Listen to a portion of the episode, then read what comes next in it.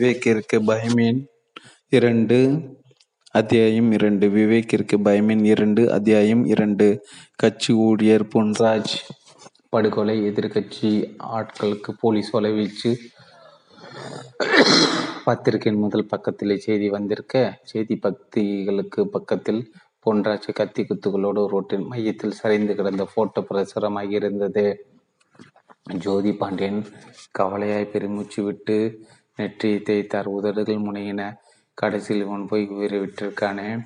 அமிர்தராஜ் மஞ்சரியை இனி திட்டு கட்ட முடியுமா?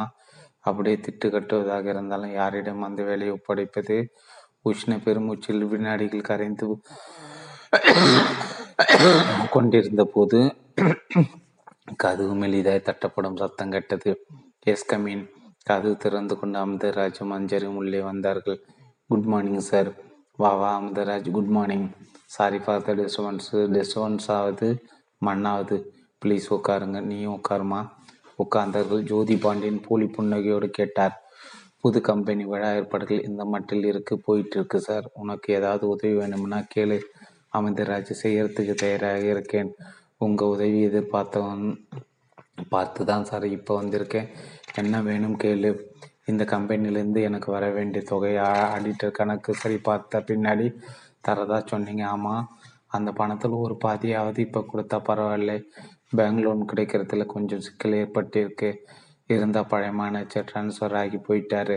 வந்த புது மேனேஜர் கொஞ்சம் ஸ்ட்ரிக்டான ஆசாமி லோன் சம்பந்தமான பேப்பர்ஸை மூவ் பண்ணுறதுல ஏகப்பட்ட டிலே ஜோதி பாண்டியன் உதடு பிரியாமல் சிரித்தார். ரிவால்விங் சேரில் ஒரு அரைவட்டம் சுழன்றபடி கேட்டார். உனக்கு என்னைக்கு பணம் வேணும்? ரெண்டு நாளைக்குள்ளே கிடைச்சா பரவாயில்லை. தரேன் தேங்க்யூ சார் இதுக்கெல்லாம் போய் தேங்க்ஸ் சொல்லணுமா? உங்களுக்கு சேர வேண்டிய பணத்தை பணத்தை தானே கேட்குறீங்க அதுவும் இல்லாமல் டெலிஃபோன் மணி அடித்தது. ரிசீவர் எடுத்து ஜோதி பாண்டன் எஸ் என்று சொல்லி செவி மடுத்தார். மலர்ந்தார் யாரு? எமரால்டு எஸ்டேட் மேனேஜர் சைமனா குட் மார்னிங் சார் நான் ஜோதி பாண்டியன். குட் மார்னிங் ஜோதி பாண்டியன் உங்கள் கம்பெனி பார்ட்னர்ஷிப்பிலிருந்து அமிர்தராஜ் விலக போகிறது உண்மைதானே? உண்மைதான். உங்களுக்குள்ள ஏதாவது சண்டையா? No no. அவர் தனியாக விளம்பர கம்பெனி தொடங்க ஆசைப்பட்டான். நான் சந்தோஷமாக அனுமதி கொடுத்தேன். இப்போ கூட என் எதிரில் தான் உட்கார்ந்துட்டு இருக்கார். இசிட் அவர்கிட்ட பேசணுமே? பேசுங்களேன். ஜோதிபாடியன் ரிசீவரை நிட்டு அமிர்தராஜ் வாங்கி பேசினார். வணக்கம் சார். அமிர்தராஜ் உங்கள் புது கம்பெனிக்கு என்னோட வாழ்த்துக்கள். வெறும் வாழ்த்துக்கள் மட்டும் போதாது சார். உங்கள் ஆதரவு வேணும். ஆதரவு கொடுக்க தான் இப்போ ஃபோன் பண்ணினேன்.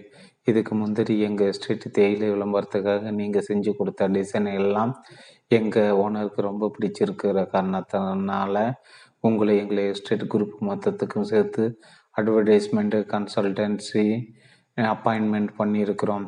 நீங்கள் வாரம் ஒரு தடை வந்து எஸ்டேட் ப்ராடக்ட்ஸ்க்கான விளம்பர டிசைன்களை ப்ரிப்பேர் பண்ணி கொடுத்தா போதும். நீங்கள் கேட்குற ரெமினியூ ரெமினூரேஷன் தரத்துக்கு எங்கள் ஓனர் ரெடி சா சா சார் நான் வந்து இதை எதிர்பார்க்கவே இல்லை. ஐ எம் ஹானட்டு இது சம்பந்தமாக எங்கள் ஓனர் பரவதராஜன் உங்களை சந்தித்து பேச பிரியப்படுறார். வர சண்டே எந்த நேரத்தில் டாப்பு ஸ்லீப்பில் இருக்கிற அவரோட எமரால்டு எஸ்டேட்டில் நீங்கள் அவரை சந்தித்து பேசலாம். கண்டிப்பாக வரேன் சார் சண்டே எக்ஸ்பெக்டிங் யூ மறுமுனையில் பட்டு வைக்கப்பட்டுவிட அமிர்தராஜ் முகத்தில் சந்தோஷம். சொட்ட ஜோதி பாண்டியனை ஏறிட்டான். சார் உங்ககிட்ட பணம் கேட்க வந்த நேரம் ராசியான நேரம் போலிருக்கு எமரால்டு எஸ்டேட் ஓனர் பர்வதராஜன் என்னை அவரோட எஸ்டேட் குரூப்புக்கு அட்வர்டைசிங் கன்சல்டன்ட் கன்சல்டண்ட்டாக அப்பாயிண்ட் பண்ணியிருக்காராம்.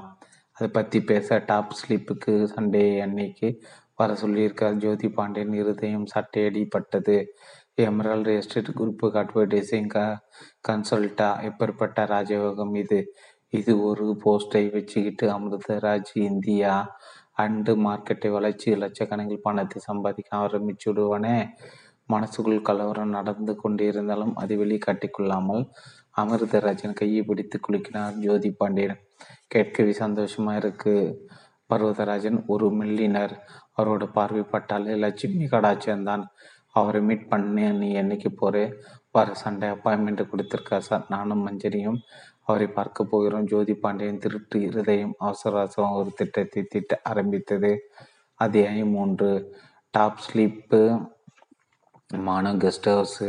விவேகமானவும் மனமும் சிட் அவுட்டு. பிரம்பு நாற்காலி சாய்ந்து கொண்டு எதிரே நின்றிருந்த வேணுவை ஏறிட்டார்கள். அவனுடைய முகம் இயல்பான நிறத்தை இழந்திருந்தது. விவேக் மெல்லிய குரலில் கூப்பிட்டான் வேணு ஐயா. அவனுடைய கைகள் மார்பு குறுக்காக பெருக்கல் குறி போட்டு போட்டிருந்தது. புருவங்கள் மேல் வியந்து வியத்திருந்தது உன்கிட்ட எனக்கு சில தகவல் வேணும் கே கேளுங்கய்யா உண்மையான தகவல்கள் வேணும் எனக்கு போய் பேச தெரியாது. இங்கேயா ரெண்டு நாளைக்கு முந்தி காலையில் உங்ககிட்ட நான் பேசிட்டு இருக்க ஒரு எமரால்டு எஸ்டேட்டுக்கு போக போகிறதா சொன்னேன் ஞாபகம் இருக்க இருக்க ஐயா. அப்படி நான் எமரால்டு எஸ்டேட்டுக்கு போக போகிறதா சொன்னதுமே உன் முகத்துக்கு ஒரு பயம் ஒரு கலக்கம் தெரிஞ்சது. அது ஏன் வேண்டும்னா முகத்தில் இப்போது அதிகப்படியான வேர்வை தொண்டைக்குழியில் இருந்த ஆதம் ஆப்பிள் சிரமமாய் தத்தளித்தது.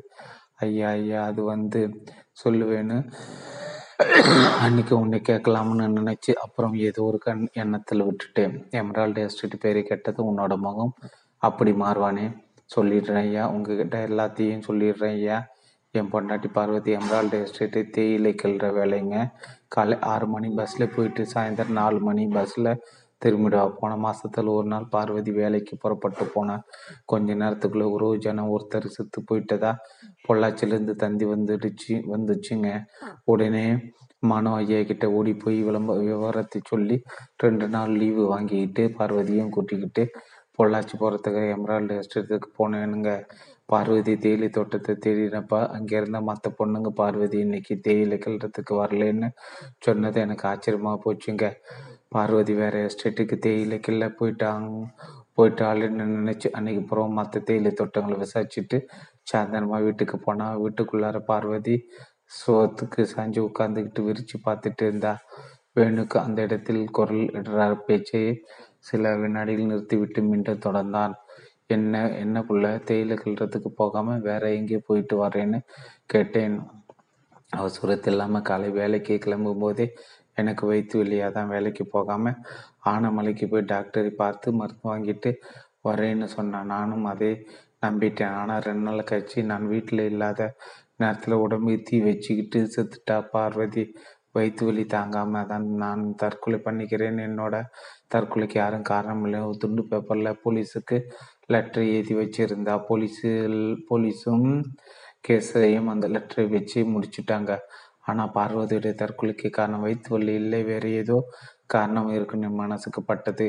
வேலைக்கு போன எம்ரால்டு எஸ்டேட்டில் அவளை பாதிக்கிற மாதிரி ஏதோ நடந்திருக்குன்னு என் மனசில் ஒரு நினைப்பு ஊர்த்திக்கிட்டே இருந்தது. அந்த எம்ரால்டு எஸ்டேட் வேற யார் சொன்னாலும் என் மனசுக்குள்ளே திகில் பூ பூந்து மூச்சு வேர்க்க ஆரம்பிச்சுடும்.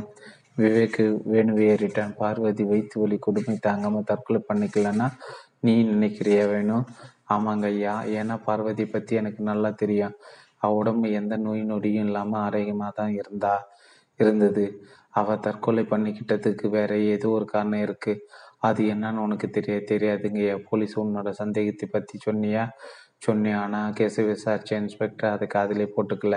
உன் பொண்டாட்டி தான் என்ன காரணத்துக்கு தற்கொலை பண்ணிக்கிட்டேன்னு லெட்டர் எழுதி வச்சிருக்காளே. அப்புறம் ஏண்டா கோட்டையை குழப்புற? பேசாமல் இருன்னு அடக்கிட்டாரு. விவேக் தன் உட்கார்ந்திருந்த இந்த விட்டு மெல்ல எழுந்து சீட் அவுட்டின் குறுக்கில் நடக்குமா நடந்தான். வேணும் ஐயா பார்வதி ஆனமலை டாக்டர் போய் பார்த்தது பொய்யுங்கிற விஷயத்தை விசாரிச்சு தெரிஞ்சுக்கிட்டே ஆமாங்க அப்படின்னா நீ எமரால்டு எஸ்டேட்டை தேடிக்கிட்டு போன. அன்னைக்கு பார்வதி அந்த எஸ்டேட்டில் தான் இருந்திருக்கு. ஆமாங்க அவளை அங்கே பார்த்தது தான் சாட்சி ஏதாவது இருக்கா? தேயிலை கிளற பெண்கள் ராக்கி அம்மான்னு ஒரு பொண்ணு பார்வதி சாயந்தரம் நாலு மணிக்கு சுமார் எமரால்டு எஸ்டேட்டில் பஸ் ஸ்டாப்பில் பார்த்துருக்கா. பிரதான வாசல் ஹார் ஹாரன் சத்தம் கெட்டது. மனு அரை வாசலுக்கு போய் காம்பவுண்டு கட்டை எட்டி பார்த்து விட்டு விவேக்கிடம் திரும்பினார் பர்வதராஜன் வர்றார். அதையும் நான்கு மதிய உணவுக்கு பின் நிருபர்கள் கூட்டத்தில் பேசி கொண்டிருந்த முதலமைச்சர் சிற்சபை இந்தியாவில் வன்முறை தலை தூக்காத மாநிலம் நம்முடைய தமிழ்நாடு தானே. கடந்த மூன்று வருட காலத்தில் ஒரு துப்பாக்கிச் சூடு கூட நடைபெறவில்லை. சட்டம் ஒழுங்கு கெட்டு போகாமல் கட்டுப்பாட்டுக்குள்ளே உள்ளது ஒரு நிருபர் எழுதார். ஒன் கொஸ்டின் கேளுங்க. அந்த நிருபர் மேற்கொண்டு ஆங்கிலத்தில் பேசி கேள்வி கேட்கும் என்ற போது சிற்சபை கையமர்த்தபடி கேட்டார். உங்கள் பேர் தமிழ்ச்செல்வம் தானே? ஆமாம் சார். பொதிகை பத்தியில் இருந்து வரீங்க. இல்லையா? ஆமாம். உங்களுக்கு தமிழ் நல்லா பேச வரும் இல்லையா? பேச பேச வரும். பின்ன ஏன் இங்கிலீஷில் கேள்வி கேட்குறீங்க. பொதுகிங்கிற அழகான பேர் வச்சு இருக்கிற தமிழ் பத்திரிகையிலேருந்து வர்ற நீங்கள் தமிழ் செல்வங்கிற பேரை வச்சுக்கிற நீங்கள் தமிழில் கேள்வி கேட்காம ஏன் இங்கிலீஷில் கேள்வி கேட்கலாம் தாய்மொழி பேசுறதுக்கு வெக்கமாக இருக்கா? அது வந்து சார் சும்மா ஒரு இதுக்காக இது பாருங்க தமிழ்ச்செல்வன் தமிழ் தெரியாத வடநாட்டு மந்திரி கிட்ட வேணும்னா இங்கிலீஷில் கேள்வி கேளுங்க தமிழ் தெரிஞ்ச என்கிட்ட தமிழ் கேள்வி கேளுங்க. உங்களை மாதிரி தெரியான ஆட்கள் இருக்கிறதால தான் தமிழ் வளராமல் குட்டிச்சோராக போகுது. சாரி சார் சரி சரி கேள்வி கேளுங்க. ஏதோ கேட்க வந்தீங்களே மந்திரி சபையில் மாற்றம் இருக்குமா? இன்னைக்கு சாயந்தரம் மெரினா பீச்சில் எங்கள் கட்சி பொதுக்கூட்டம் இருக்குது அந்த கூட்டத்தில் பேசும்போது மந்திரி சபையில் மாற்றம் பற்றி குறிப்பிடுவேன். உங்க கட்சிக்குள்ளே இருக்கிற பூசல் பற்றி எந்த கட்சிக்குள்ளே தான் பூசல் இல்லை. இன்னொரு நிபர் நிருபர் இருந்தார். காவிரி நீர் பிரச்சனை பற்றி காவிரி காஞ்சி போனாதான் பிரச்சனை முடியும். மத்திய மந்திரிகளை நீங்க மதிக்கிறது இல்லைன்னு சொல்றாங்களே அது அவங்க பிரம்மை. பஞ்சாப் படுகொலை எப்போது நிற்கும்? இந்த உலகம் அழிந்த பின்னாடி. உங்க கை சுத்தமான கையின்னு ஜனங்க பேசுகிற மாதிரி உங்க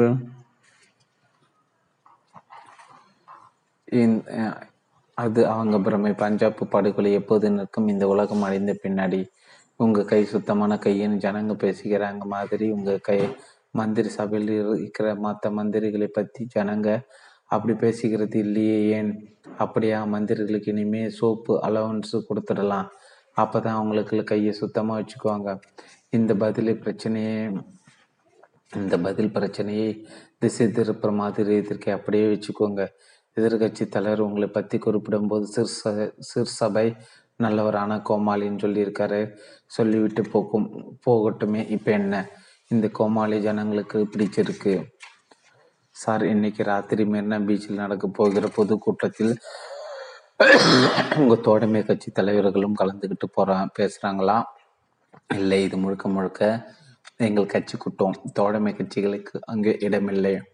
உள்ளாட்சி தேர்தல்கள் எப்போது நடக்கும் நடக்கிற போது சிற்சபை தோள்களை குலுக்கி சொல்லி கொண்டு சிரித்து கொண்டிருக்கும் போது செங்குட்டன் எம்பி எம்பியும் பண்டரங்கள் எம்எல்ஏ வாசலில் வந்து நின் நின்ற காரில் நின்றும் இறங்கி உள்ளே வேக வேகமாய் வந்தார்கள். வணக்கம் தலைவரே. வாங்க ஐயா பொது கூட்ட ஏற்பாடுகள் எல்லாம் எப்படி இருக்கு? எல்லாம் சரியா போயிட்டு இருக்கு தலைவர். ஆனா என்னையா ஆனா ஒரு மிரட்டல் கடிதம் வந்திருக்கு. மிரட்டல் கடிதமா? சிற்சபை குறுக்கிட்டார். ஆமாங்க தலைவரை பாருங்க. என்னோட அட்ரஸுக்கு கொஞ்ச நேரத்துக்கு முந்தி தான் வந்தது. லெட்டர் இதை படித்தது பதறி போய் உங்களுக்கு ஃபோன் பண்ணினேன். லைன் கிடைக்கல. உடனே அண்ணன் செங்குட்டோன் வீட்டுக்கு போய் விஷயத்தை சொல்லி அவரையும் கூட்டிட்டு இங்கு வரேன். சிறுசபை வாட்டர் ரங்கத்தின் கையில் இந்த லெட்டரை வாங்கினார். அது ஒரு இன்லேண்ட் லெட்டர் பென்சிலால் நான்கு ஐந்து வரி கோணல் மாணலாய் எழுதப்பட்டிருந்தது. நடக்க இருக்கும் பொதுக்கூட்டத்தை ரத்து செய். இல்லையின் உன் தலைவன் ரத்தத்தை சிந்த வைப்போம். இது வித்து மிரட்டலா நினைக்காதே. உங்கள் எங்கள் உத்தரவு உதாசீனப்படுத்தினால் உபத்திரம் உறுதி கடிதத்தை வாய்விட்டு படித்தது. அது இரண்டாய் நான்காய் எட்டாய் கிழித்து பக்கத்தில் இருந்து குப்பை குடிகள் போட்டால் எவனோக்கு இருக்க பொழுது போக்காம எதை கிறுக்கி அனுப்பியிருக்கேன்? இதை போய் பெருசாக எடுத்துக்கிட்டு செங்குட்டன் முகத்தை வருத்தத்தில் வைத்து கொண்டு விநாயகமான குரலி தலைவரை எதுக்கும் நாம் ஜாக்கிரதையாக இருந்துடுறது நல்லதில்லையா? கூட்டத்தை இன்னைக்கு ரத்து பண்ணிட்டு இன்னொரு நாளைக்கு வேணும்னா யோ வீரத்துக்கு பேர் போனவன் செங்குட்டுவேன். அவனோட பேரை வச்சுக்கிட்டு இருக்கிற நீ ஏன் ஒரு மொட்டை கடிதாசியை படிச்சுட்டு பயப்படுற? இந்த கடிதாசி எதிர் ஆசாமிகளோட வேலை. நம்ம ஏற்பாடு பண்ணியிருக்கிற மீட்டிங்குக்கு பொது ஜனங்கள் லட்சக்கணக்கில் வரப்போகிறதா அவங்களே ஜீர்ணிக்க முடியல. அதான் கூட்டத்தை ரத்து செய்கிறதுக்காக இது மாதிரியான வேலைகளை ஆரம்பிச்சிருக்காங்க. இருந்தாலும் தலைவர் நீங்கள் யோ இந்த நிமிஷமே இந்த கடுதாசியை மறந்துட்டு போய் கூட்ட ஏற்பாடுகளை பாருங்க ஐயா. இருவரும் தலையாட்டி விட்டு தலையாட்டி வாசலில் நின்ற காருக்கு போனார்கள். போனார்கள். கார் கிளம்பி கேட்டை தாண்டி ரோட்டுக்கு போனதும் ஸ்டேரிங்கி பிடித்திருந்த செங்குட்டோன் பாண்டரங்கனை பார்த்து புன்னகித்தார். பத்திரிகை நிருபர்களுக்கு முன்னாடி ஒரு மிரட்டல் கடிதத்தை சீஃப் மினிஸ்டர் உயிருக்கு ஆபத்து இருக்கிற உண்மை ஜாடைமாடையா சொல்லிட்டோம். சொல்லிட்டோம். இன்னைக்கு ராத்திரி பொதுக்கூட்ட மேடையில் சீஃப் மினிஸ்டர் தலை சிதறி செத்தா சந்தேகம் நாம் இருக்கிற பக்கம் கூட தலை வச்சு படுக்காது. சீஃப் மினிஸ்டர் இங்கே அந்த லெட்டரோட வாச வாசகங்களை வேத வாக்க எடுத்துக்கிட்டு புது கூட்டத்தை கேன்சல் பண்ணிடுவேன்னு நினைச்சேன். எனக்கு அந்த மனுஷனை பற்றி நல்லாவே தெரியும். நம்ம எதை வேண்டாம்னு சொல்கிறோமோ அதை தான் பண்ணுவார். இன்னைக்கு ராத்திரி ஒன்பது மணிக்கெல்லாம் சிறுசாப்பியோட மூச்சு நின்றுடணும் நாளைக்கு இந்த நேரம் மலர் வளையருக்கு மத்தியில் ராஜாஜி ஹாலில் படுத்துட்டு இருப்பார். அண்ணே ம் நீ நீங்கள் சீஃப் மினிஸ்டர் ஆனதும் என்னை ம மறந்துடாதீங்க. ஒரு வாரியத்துக்கு தலைவராக போட்டால் கூட போதும். செஞ்சிடுவோம்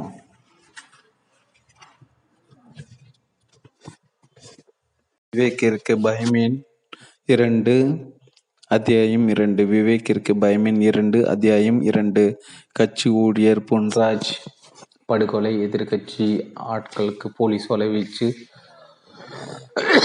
பத்திரிகையின் முதல் பக்கத்திலே செய்தி வந்திருக்க செய்தி பக்திகளுக்கு பக்கத்தில் பொன்ராஜ் கத்தி குத்துகளோடு ரோட்டின் மையத்தில் சரிந்து கிடந்த போட்டோ பிரசுரமாக இருந்தது. ஜோதி பாண்டியன் கவலையாய் பெருமூச்சு விட்டு நெற்றியை தேய்த்தார். உதடுகள் முனையின கடைசியில் இவன் போய் உயிரை விட்டிருக்கானே? அமிர்தராஜ் மஞ்சரியை இனி திட்டு கட்ட முடியுமா?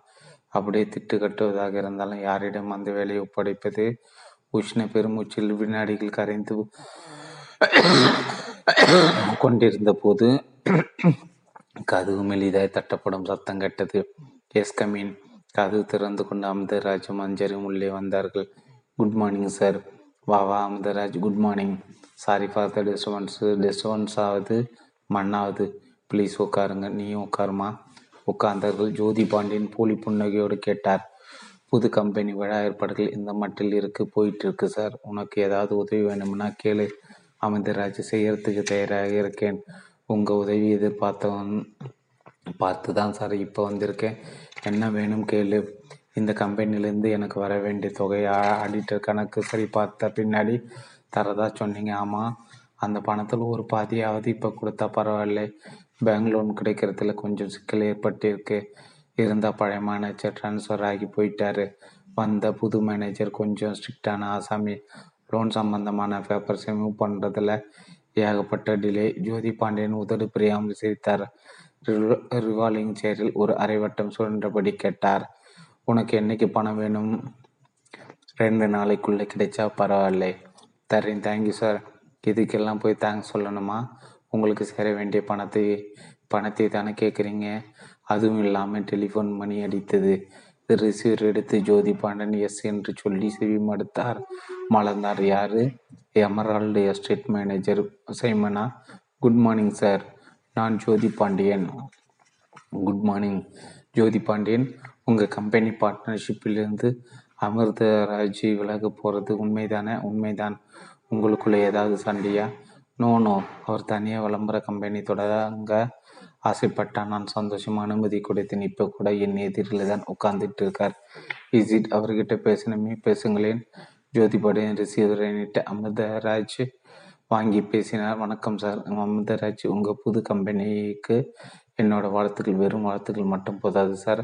உங்கள் ஆதரவு வேணும். ஆதரவு கொடுக்க தான் இப்போ ஃபோன் பண்ணினேன். இதுக்கு முந்திரி எங்கள் ஸ்ட்ரீட் தேயிலை விளம்பரத்துக்காக நீங்கள் செஞ்சு கொடுத்த டிசைன் எல்லாம் எங்கள் ஓனருக்கு ரொம்ப பிடிச்சிருக்கிற காரணத்தினால உங்களை எங்களை எஸ்டேட் குரூப் மொத்தத்துக்கும் சேர்த்து அட்வர்டைஸ்மெண்ட்டு கன்சல்டன்சி அப்பாயின்மெண்ட் பண்ணியிருக்கிறோம். நீங்கள் வாரம் ஒரு தடவை வந்து எஸ்டேட் ப்ராடக்ட்ஸ்க்கான விளம்பர டிசைன்களை ப்ரிப்பேர் பண்ணி கொடுத்தா போதும். நீங்கள் கேட்குற ரெமினியூ ரெமினியூரேஷன் தரத்துக்கு எங்கள் ஓனர் ரெடி சா சா சார் நான் வந்து இதை எதிர்பார்க்கவே இல்லை. ஐ எம் ஹானட்டு இது சம்பந்தமாக எங்கள் ஓனர் பரதராஜன் உங்களை சந்தித்து பேச பிரியப்படுறார் வர சண்டே எந்த நேரத்தில்? டாப்பு ஸ்லீப்பில் இருக்கிற அவரோட எமரால்டு எஸ்டேட்டில் நீங்கள் அவரை சந்தித்து பேசலாம். கண்டிப்பாக வரேன் சார். சண்டே எக்ஸ்பெக்டிங் யூ மறுமுனையில் பட்டு விட அமிர்தராஜ் முகத்தில் சந்தோஷம் சொட்ட ஜோதி பாண்டியனை ஏறிட்டான். சார் உங்ககிட்ட பணம் கேட்க வந்த நேரம் ராசியான நேரம் போலிருக்கு எமரால்டு எஸ்டேட் ஓனர் பர்வதராஜன் என்னை அவரோட எஸ்டேட் குரூப்புக்கு அட்வர்டைசிங் கன்சல்டன்ட் கன்சல்டண்ட்டாக அப்பாயிண்ட் பண்ணியிருக்காராம். அதை பற்றி பேச டாப் ஸ்லீப்புக்கு சண்டே அன்னைக்கு வர சொல்லியிருக்கார். ஜோதி பாண்டியன் இருதயம் சட்டையடிப்பட்டது எமரால்டு எஸ்டேட் குரூப்புக்கு அட்வர்டைசிங் க கன்சல்ட்டா எப்பேற்பட்ட ராஜயோகம் இது? இது ஒரு போஸ்டை வச்சுக்கிட்டு அமிர்தராஜ் இந்தியா அண்டு மார்க்கெட்டை வளர்ச்சி லட்சக்கணக்கில் பணத்தை சம்பாதிக்க ஆரம்பிச்சுடுவனே. மனசுக்குள் கலவரம் நடந்து கொண்டிருந்தாலும் அதை வெளிக்காட்டிக்கொள்ளாமல் அமிர்தராஜன் கையை பிடித்து குலுக்கினார் ஜோதி பாண்டியன். கேட்கவே சந்தோஷமா இருக்கு. பர்வதராஜன் ஒரு மில்லினர். அவரோட பார்வை பட்டாலே லட்சுமி கடாச்சந்தான் அவரை மீட் பண்ணி நீ என்னைக்கு போகிற வர சண்டே அப்பாயின்மெண்ட் கொடுத்துருக்கா சார். நானும் மஞ்சரியும் அவரை பார்க்க போகிறோம். ஜோதி பாண்டியன் திருட்டு இருதயம் அவசர அவசரம் ஒரு திட்டத்தை திட்ட ஆரம்பித்தது. அத்தியாயம் மூன்று. Top sleep. மானம் கெஸ்ட் ஹவுஸ். விவேக் மனமும் சிட் அவுட்டு. பிரம்பு நாற்காலி சாய்ந்து கொண்டு எதிரே நின்றிருந்த வேணுவை ஏறிட்டார்கள். அவனோட முகம் இயல்பான நிறத்தை இழந்திருந்தது. விவேக் மெல்லிய குரலில் கூப்பிட்டான் வேணு ஐயா. அவனுடைய கைகள் மார்பு குறுக்காக பெருக்கல் குறி போட்டு போட்டிருந்தது. புருவங்கள் மேல் வியந்து வியத்திருந்தது உன்கிட்ட எனக்கு சில தகவல் வேணும் கே கேளுங்கய்யா உண்மையான தகவல்கள் வேணும் எனக்கு போய் பேச தெரியாதது இங்கேயா ரெண்டு நாளைக்கு முந்தி காலையில் உங்ககிட்ட நான் பேசிட்டு இருக்க ஒரு எமரால்டு எஸ்டேட்டுக்கு போக போகிறதா சொன்னேன் ஞாபகம் இருக்க இருக்க ஐயா. அப்படி நான் எமரால்டு எஸ்டேட்டுக்கு போக போகிறதா சொன்னதுமே உன் முகத்துக்கு ஒரு பயம் ஒரு கலக்கம் தெரிஞ்சது. அது ஏன் வேணும்னா முகத்தில் இப்போது அதிகப்படியான வேர்வை தொண்டைக்குழியில் இருந்த ஆதம் ஆப்பிள் சிரமமாய் தத்தளித்தது. ஐயா ஐயா அது வந்து சொல்லுவேன்னு அன்னைக்கு உன்னை கேட்கலாம்னு நினைச்சு அப்புறம் ஏதோ ஒரு கண் எண்ணத்தில் விட்டுட்டேன். எமரால்டு எஸ்டேட் பேரை கேட்டது உன்னோட முகம் அப்படி மாறுவானே. சொல்லிடுறேன் ஐயா உங்ககிட்ட எல்லாத்தையும் சொல்லிடுறேன் ஐயா. என் பொண்டாட்டி பார்வதி எமரால்டு எஸ்டேட்டு தேயிலை கிள்ற வேலைங்க.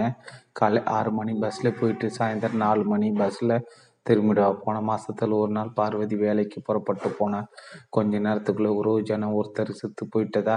பொள்ளாச்சிலேருந்து தந்தி வந்துடுச்சு வந்துச்சுங்க. உடனே மனோ ஐயா கிட்ட ஓடி போய் விளம்ப விவரத்தை சொல்லி ரெண்டு நாள் லீவு வாங்கிக்கிட்டு பார்வதியும் கூட்டிக்கிட்டு பொள்ளாச்சி போகிறதுக்கு எம்ராய்டு எஸ்டேட்டுக்கு போனேனுங்க. பார்வதி தேயிலை தோட்டத்தை தேடினப்பா அங்கே இருந்த மற்ற பொண்ணுங்க பார்வதி இன்னைக்கு தேயிலை கிளறதுக்கு வரலன்னு சொன்னது எனக்கு ஆச்சரியமாக போச்சுங்க. பார்வதி வேற எஸ்டேட்டுக்கு தேயிலை கிள்ள போயிட்டாங்க. போயிட்டாளுன்னு நினைச்சு அன்னைக்கு அப்புறம் மற்ற தேயிலை தோட்டங்களை விசாரிச்சுட்டு சாயந்தரமா வீட்டுக்கு போனா வீட்டுக்குள்ளார பார்வதி சோத்துக்கு சாஞ்சு உட்காந்துக்கிட்டு விரிச்சு பார்த்துட்டு இருந்தா. வேணுக்கு அந்த இடத்தில் குரல் இடறார். பேச்சை சில வினாடிகள் நிறுத்திவிட்டு மீண்டும் தொடர்ந்தான். என்ன என்னக்குள்ள தேயிலை கிள்றதுக்கு போகாம வேற எங்கேயும் போயிட்டு வரேன்னு கேட்டேன். அவசரத்து இல்லாமல் காலை வேலைக்கு கிளம்பும் போதே எனக்கு வைத்து வெளியாக தான் வேலைக்கு போகாமல் ஆனமலைக்கு போய் டாக்டரை பார்த்து மருந்து வாங்கிட்டு வரேன்னு சொன்னான் நானும் அதே நம்பிட்டேன். ஆனால் ரெண்டு நாள் கழிச்சு நான் வீட்டில் இல்லாத நேரத்தில் உடம்பு தீ வச்சுக்கிட்டு செத்துட்டா பார்வதி வயிற்று வலி தாங்காமல் தான் நான் தற்கொலை பண்ணிக்கிறேன். என்னோட தற்கொலைக்கு யாரும் காரணம் இல்லை. துண்டு பேப்பரில் போலீஸுக்கு லெட்டர் எழுதி வச்சிருந்தா போலீஸு போலீஸும் கேஸையும் அந்த லெட்டரை வச்சு முடிச்சுட்டாங்க. ஆனால் பார்வதியுடைய தற்கொலைக்கு காரணம் வயிற்று வலி இல்லை. வேறு ஏதோ காரணம் இருக்குன்னு என் மனசுக்கு பட்டது. வேலைக்கு போன எம்ரால்டு எஸ்டேட்டில் அவளை பாதிக்கிற மாதிரி ஏதோ நடந்திருக்குன்னு என் மனசில் ஒரு நினைப்பு ஊர்த்திக்கிட்டே இருந்தது. அந்த எம்ரால்டு எஸ்டேட் பே வேறு யார் சொன்னாலும் என் மனசுக்குள்ளே திகில் பூ பூந்து மூச்சு வேர்க்க ஆரம்பிச்சுடும்.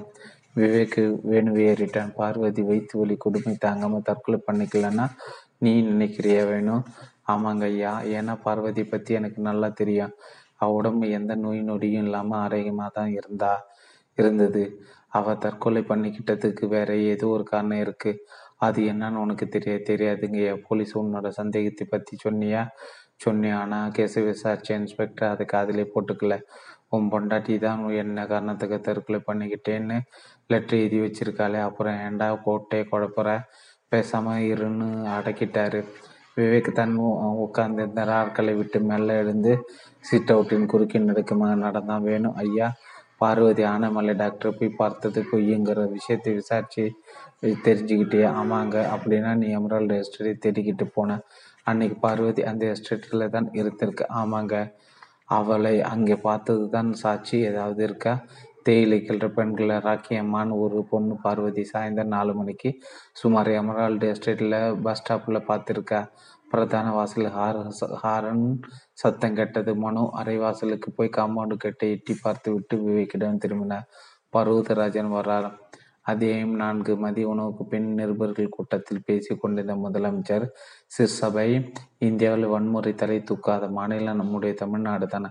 கடந்த மூன்று வருட காலத்தில் ஒரு துப்பாக்கி சூடு கூட நடைபெறவில்லை. சட்டம் ஒழுங்கு கெட்டு போகாமல் கட்டுப்பாட்டுக்குள்ளே உள்ளது ஒரு நிருபர் எழுதார். ஒன் கொஸ்டின் கேளுங்க. அந்த நிருபர் மேற்கொண்டு ஆங்கிலத்தில் பேசி கேள்வி கேட்குமா என்ற போது சபை கையமர்த்தபடி கேட்டார். உங்க பேர் தமிழ்ச்செல்வம் தானே? ஆமாம் சார். பொதிகை பத்திரிகையில் இருந்து வரீங்க இல்லையா? ஆமாம். உங்களுக்கு தமிழ் நல்லா பேச வரும் இல்லையா? பேச பேச வரும். பின்ன ஏன் இங்கிலீஷில் கேள்வி கேட்குறீங்க. பொதுகிங்கிற அழகான பேர் வச்சு இருக்கிற தமிழ் பத்திரிகையிலேருந்து வர்ற நீங்கள் தமிழ் செல்வங்கிற பேரை வச்சுக்கிற நீங்கள் தமிழில் கேள்வி கேட்காம ஏன் இங்கிலீஷில் கேள்வி கேட்கலாம் தாய்மொழி பேசுறதுக்கு வெக்கமாக இருக்கா? அது வந்து சார் சும்மா ஒரு இதுக்காக இது பாருங்க தமிழ்ச்செல்வம் தமிழ் தெரியாத வடநாட்டு மந்திரி கிட்ட வேணும்னா இங்கிலீஷில் கேள்வி கேளுங்க தமிழ் தெரிஞ்ச என்கிட்ட தமிழ் கேள்வி கேளுங்க.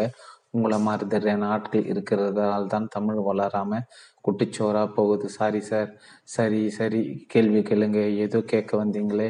மந்திரி சபையில் மாற்றம் இருக்குமா? இன்னைக்கு சாயந்தரம் மெரினா பீச்சில் எங்கள் கட்சி பொதுக்கூட்டம் இருக்கு. அந்த கூட்டத்தில் பேசும்போது மந்திரி சபையில் மாற்றம் பற்றி குறிப்பிடுவேன். உங்க கட்சிக்குள்ளே இருக்கிற பூசல் பற்றி எந்த கட்சிக்குள்ளே தான் பூசல் இல்லை. இன்னொரு நிபர் நிருபர் இருந்தார் காவிரி நீர் பிரச்சனை பற்றி காவிரி காஞ்சி போனாதான் பிரச்சனை முடியும். மத்திய மந்திரிகளை நீங்க மதிக்கிறது இல்லைன்னு சொல்றாங்களே. அது அவங்க பிரம்மை பஞ்சாப் படைகள் எப்போது நிற்கும்?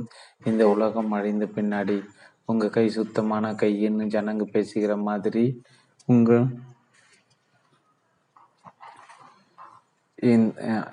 அது அவங்க பிரமை பஞ்சாப் படுகொலை எப்போது நிற்கும்? இந்த உலகம் அழிந்த பின்னாடி. உங்க கை சுத்தமான கையின்னு ஜனங்க பேசுகிறாங்க மாதிரி. உங்க கை மந்திரி சபையில் இருக்கிற மற்ற மந்திரிகளை பத்தி ஜனங்க அப்படி பேசிக்கிறது இல்லையே ஏன்? அப்படியா மந்திரிகளுக்கு இனிமே சோப்பு அலவன்ஸ் கொடுத்துடலாம். அப்போ தான் அவங்களுக்கு கையை சுத்தமாக வச்சுக்குவாங்க. இந்த பதில் பிரச்சனையே இந்த பதில் பிரச்சனையை திசை திருப்புற மாதிரி இதற்கு அப்படியே வச்சுக்கோங்க.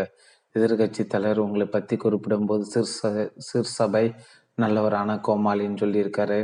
சொல்லிவிட்டு போக்கும் போகட்டுமே இப்போ என்ன? இந்த கோமாளி ஜனங்களுக்கு பிடிச்சிருக்கு.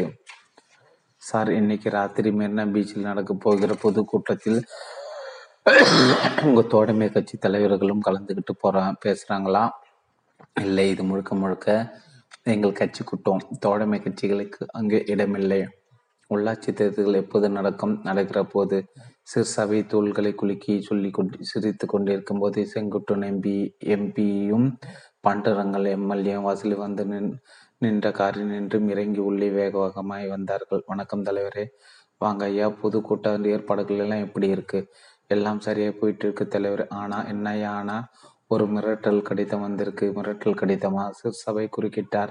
ஆமாங்க தலைவரை பாருங்க. என்னோட அட்ரஸுக்கு கொஞ்ச நேரத்துக்கு முந்தி தான் வந்தது. லெட்டர் படிச்சது. பதறி போய் உங்களுக்கு ஃபோன் பண்ணினேன்.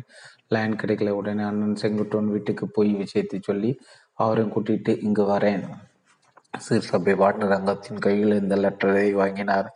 அது ஒரு இங்கிலாந்து லெட்டர் பென்சிலால் நான்கைந்து வரி கோணல் மாணலாய் எழுதப்பட்டிருந்தது. நடக்க இருக்கும் பொதுக்கூட்டத்தை ரத்து செய். இல்லையின் உன் தலைவன் ரத்தத்தை சிந்த வைப்போம். இது வெத்து மிரட்டலா நினைக்காதே. உங்கள் எங்கள் உத்தரவு உதாசீனப்படுத்தினால் உபத்திரம் உறுதி கடிதத்தை வாய்விட்டு படித்து அது இரண்டாய் நான்காய் எட்டாய் கிழித்து பக்கத்தில் இருந்து குப்பை குடிகள் போட்டால் எவனோக்கு இருக்க பொழுது போக்காம எதை கிறுக்கி அனுப்பியிருக்கேன்? இதை போய் பெருசாக எடுத்துக்கிட்டு செங்குட்டன் முகத்தை வருத்தத்தில் வைத்து கொண்டு விநாயகமான குரலி தலைவரை எதுக்கும் நாம் ஜாக்கிரதையாக இருந்துடுறது நல்லதில்லையா? கூட்டத்தை இன்னைக்கு ரத்து பண்ணிட்டு இன்னொரு நாளைக்கு வேணும்னா யோ வீரத்துக்கு பேர் போனவன் செங்குட்டுவேன். அவனோட பேரை வச்சுக்கிட்டு இருக்கிற நீ ஏன்யா ஒரு மொட்டை கடிதாசியை படிச்சுட்டு பயப்படுற? இந்த கடிதாசி எதிர் ஆசாமிகளோட வேலை. நாம் ஏற்பாடு பண்ணியிருக்கிற மீட்டிங்குக்கு பொது ஜனங்கள் லட்சக்கணக்கில் வரப்போகிறதா அவங்களே ஜீர்ணிக்க முடியல. அதான் கூட்டத்தை ரத்து செய்கிறதுக்காக இது மாதிரியான வேலைகளை ஆரம்பிச்சிருக்காங்க. இருந்தாலும் தலைவர் நீங்கள் ஐயோ இந்த நிமிஷமே இந்த கடுதாசியை மறந்துட்டு போய் கூட்ட ஏற்பாடுகளை பாருங்க ஐயா. இருவரும் தலையாட்டி விட்டு தலையாட்டி வாசலில் நின்ற காருக்கு போனார்கள் போனார்கள். கார் கிளம்பி கேட்டை தாண்டி ரோட்டுக்கு போனதும் ஸ்டேரிங்கி பிடித்திருந்த செங்குட்டோன் பாண்டரங்கனை பார்த்து புன்னகைத்தார். பத்திரிகை நிருபர்களுக்கு முன்னாடி ஒரு மிரட்டல் கடிதத்தை சீஃப் மினிஸ்டர் உயிருக்கு ஆபத்து இருக்கிற உண்மை ஜாடைமாடியா சொல்லிட்டோம். சொல்லிட்டோம். இன்னைக்கு ராத்திரி புதுக்கோட்டை மேடையில் சீஃப் மினிஸ்டர் தலை சிதறி செத்தா சந்தேகம். நாம் இருக்கிற பக்கம் கூட தலை வச்சு படுக்காது. சீஃப் மினிஸ்டர் இங்கே அந்த லெட்டரோட வாச வாசகங்களை வேதவாக்க எடுத்துக்கிட்டு புது கூட்டத்தை கேன்சல் பண்ணிடுவேன்னு நினைச்சேன். எனக்கு அந்த மனுஷனை பற்றி நல்லாவே தெரியும். நம்ம எதை வேண்டாம்னு சொல்கிறோமோ அதை தான் பண்ணுவார். இன்னைக்கு ராத்திரி ஒன்பது மணிக்கெல்லாம் சிறுசாப்பியோட மூச்சு நின்றுடணும் நாளைக்கு இந்த நேரம் மலர் வலையிற்கு மத்தியில் ராஜாஜி ஹாலில் படுத்துட்டு இருப்பார். அண்ணே ம் நீ நீங்கள் சீஃப் மினிஸ்டர் ஆனதும் என்னை ம மறந்துடாதீங்க. ஒரு வாரியத்துக்கு தலைவராக போட்டால் கூட போதும். செஞ்சிடுவோம்.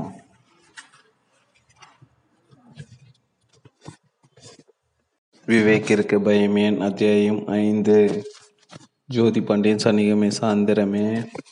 டாப்பு ஸ்லீப் போய் சேர்ந்து வாடகை ஒரு காட்டேஜ் அத்தியாயம் ஐந்து. ஜோதி பாண்டியன் சனிக்கிழமை சாயந்திரமே.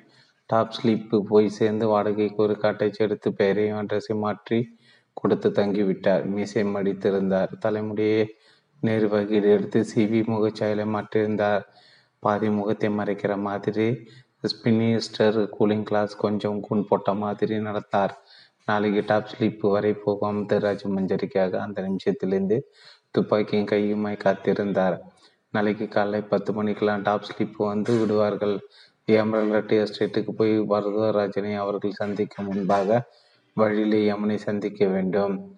போலீஸு கைக்கு இரண்டு பேரின் உடல்களுமே கிடைக்காதபடி மலைச்சரிவுக்குள் வீசி எறிந்து விட வேண்டும்.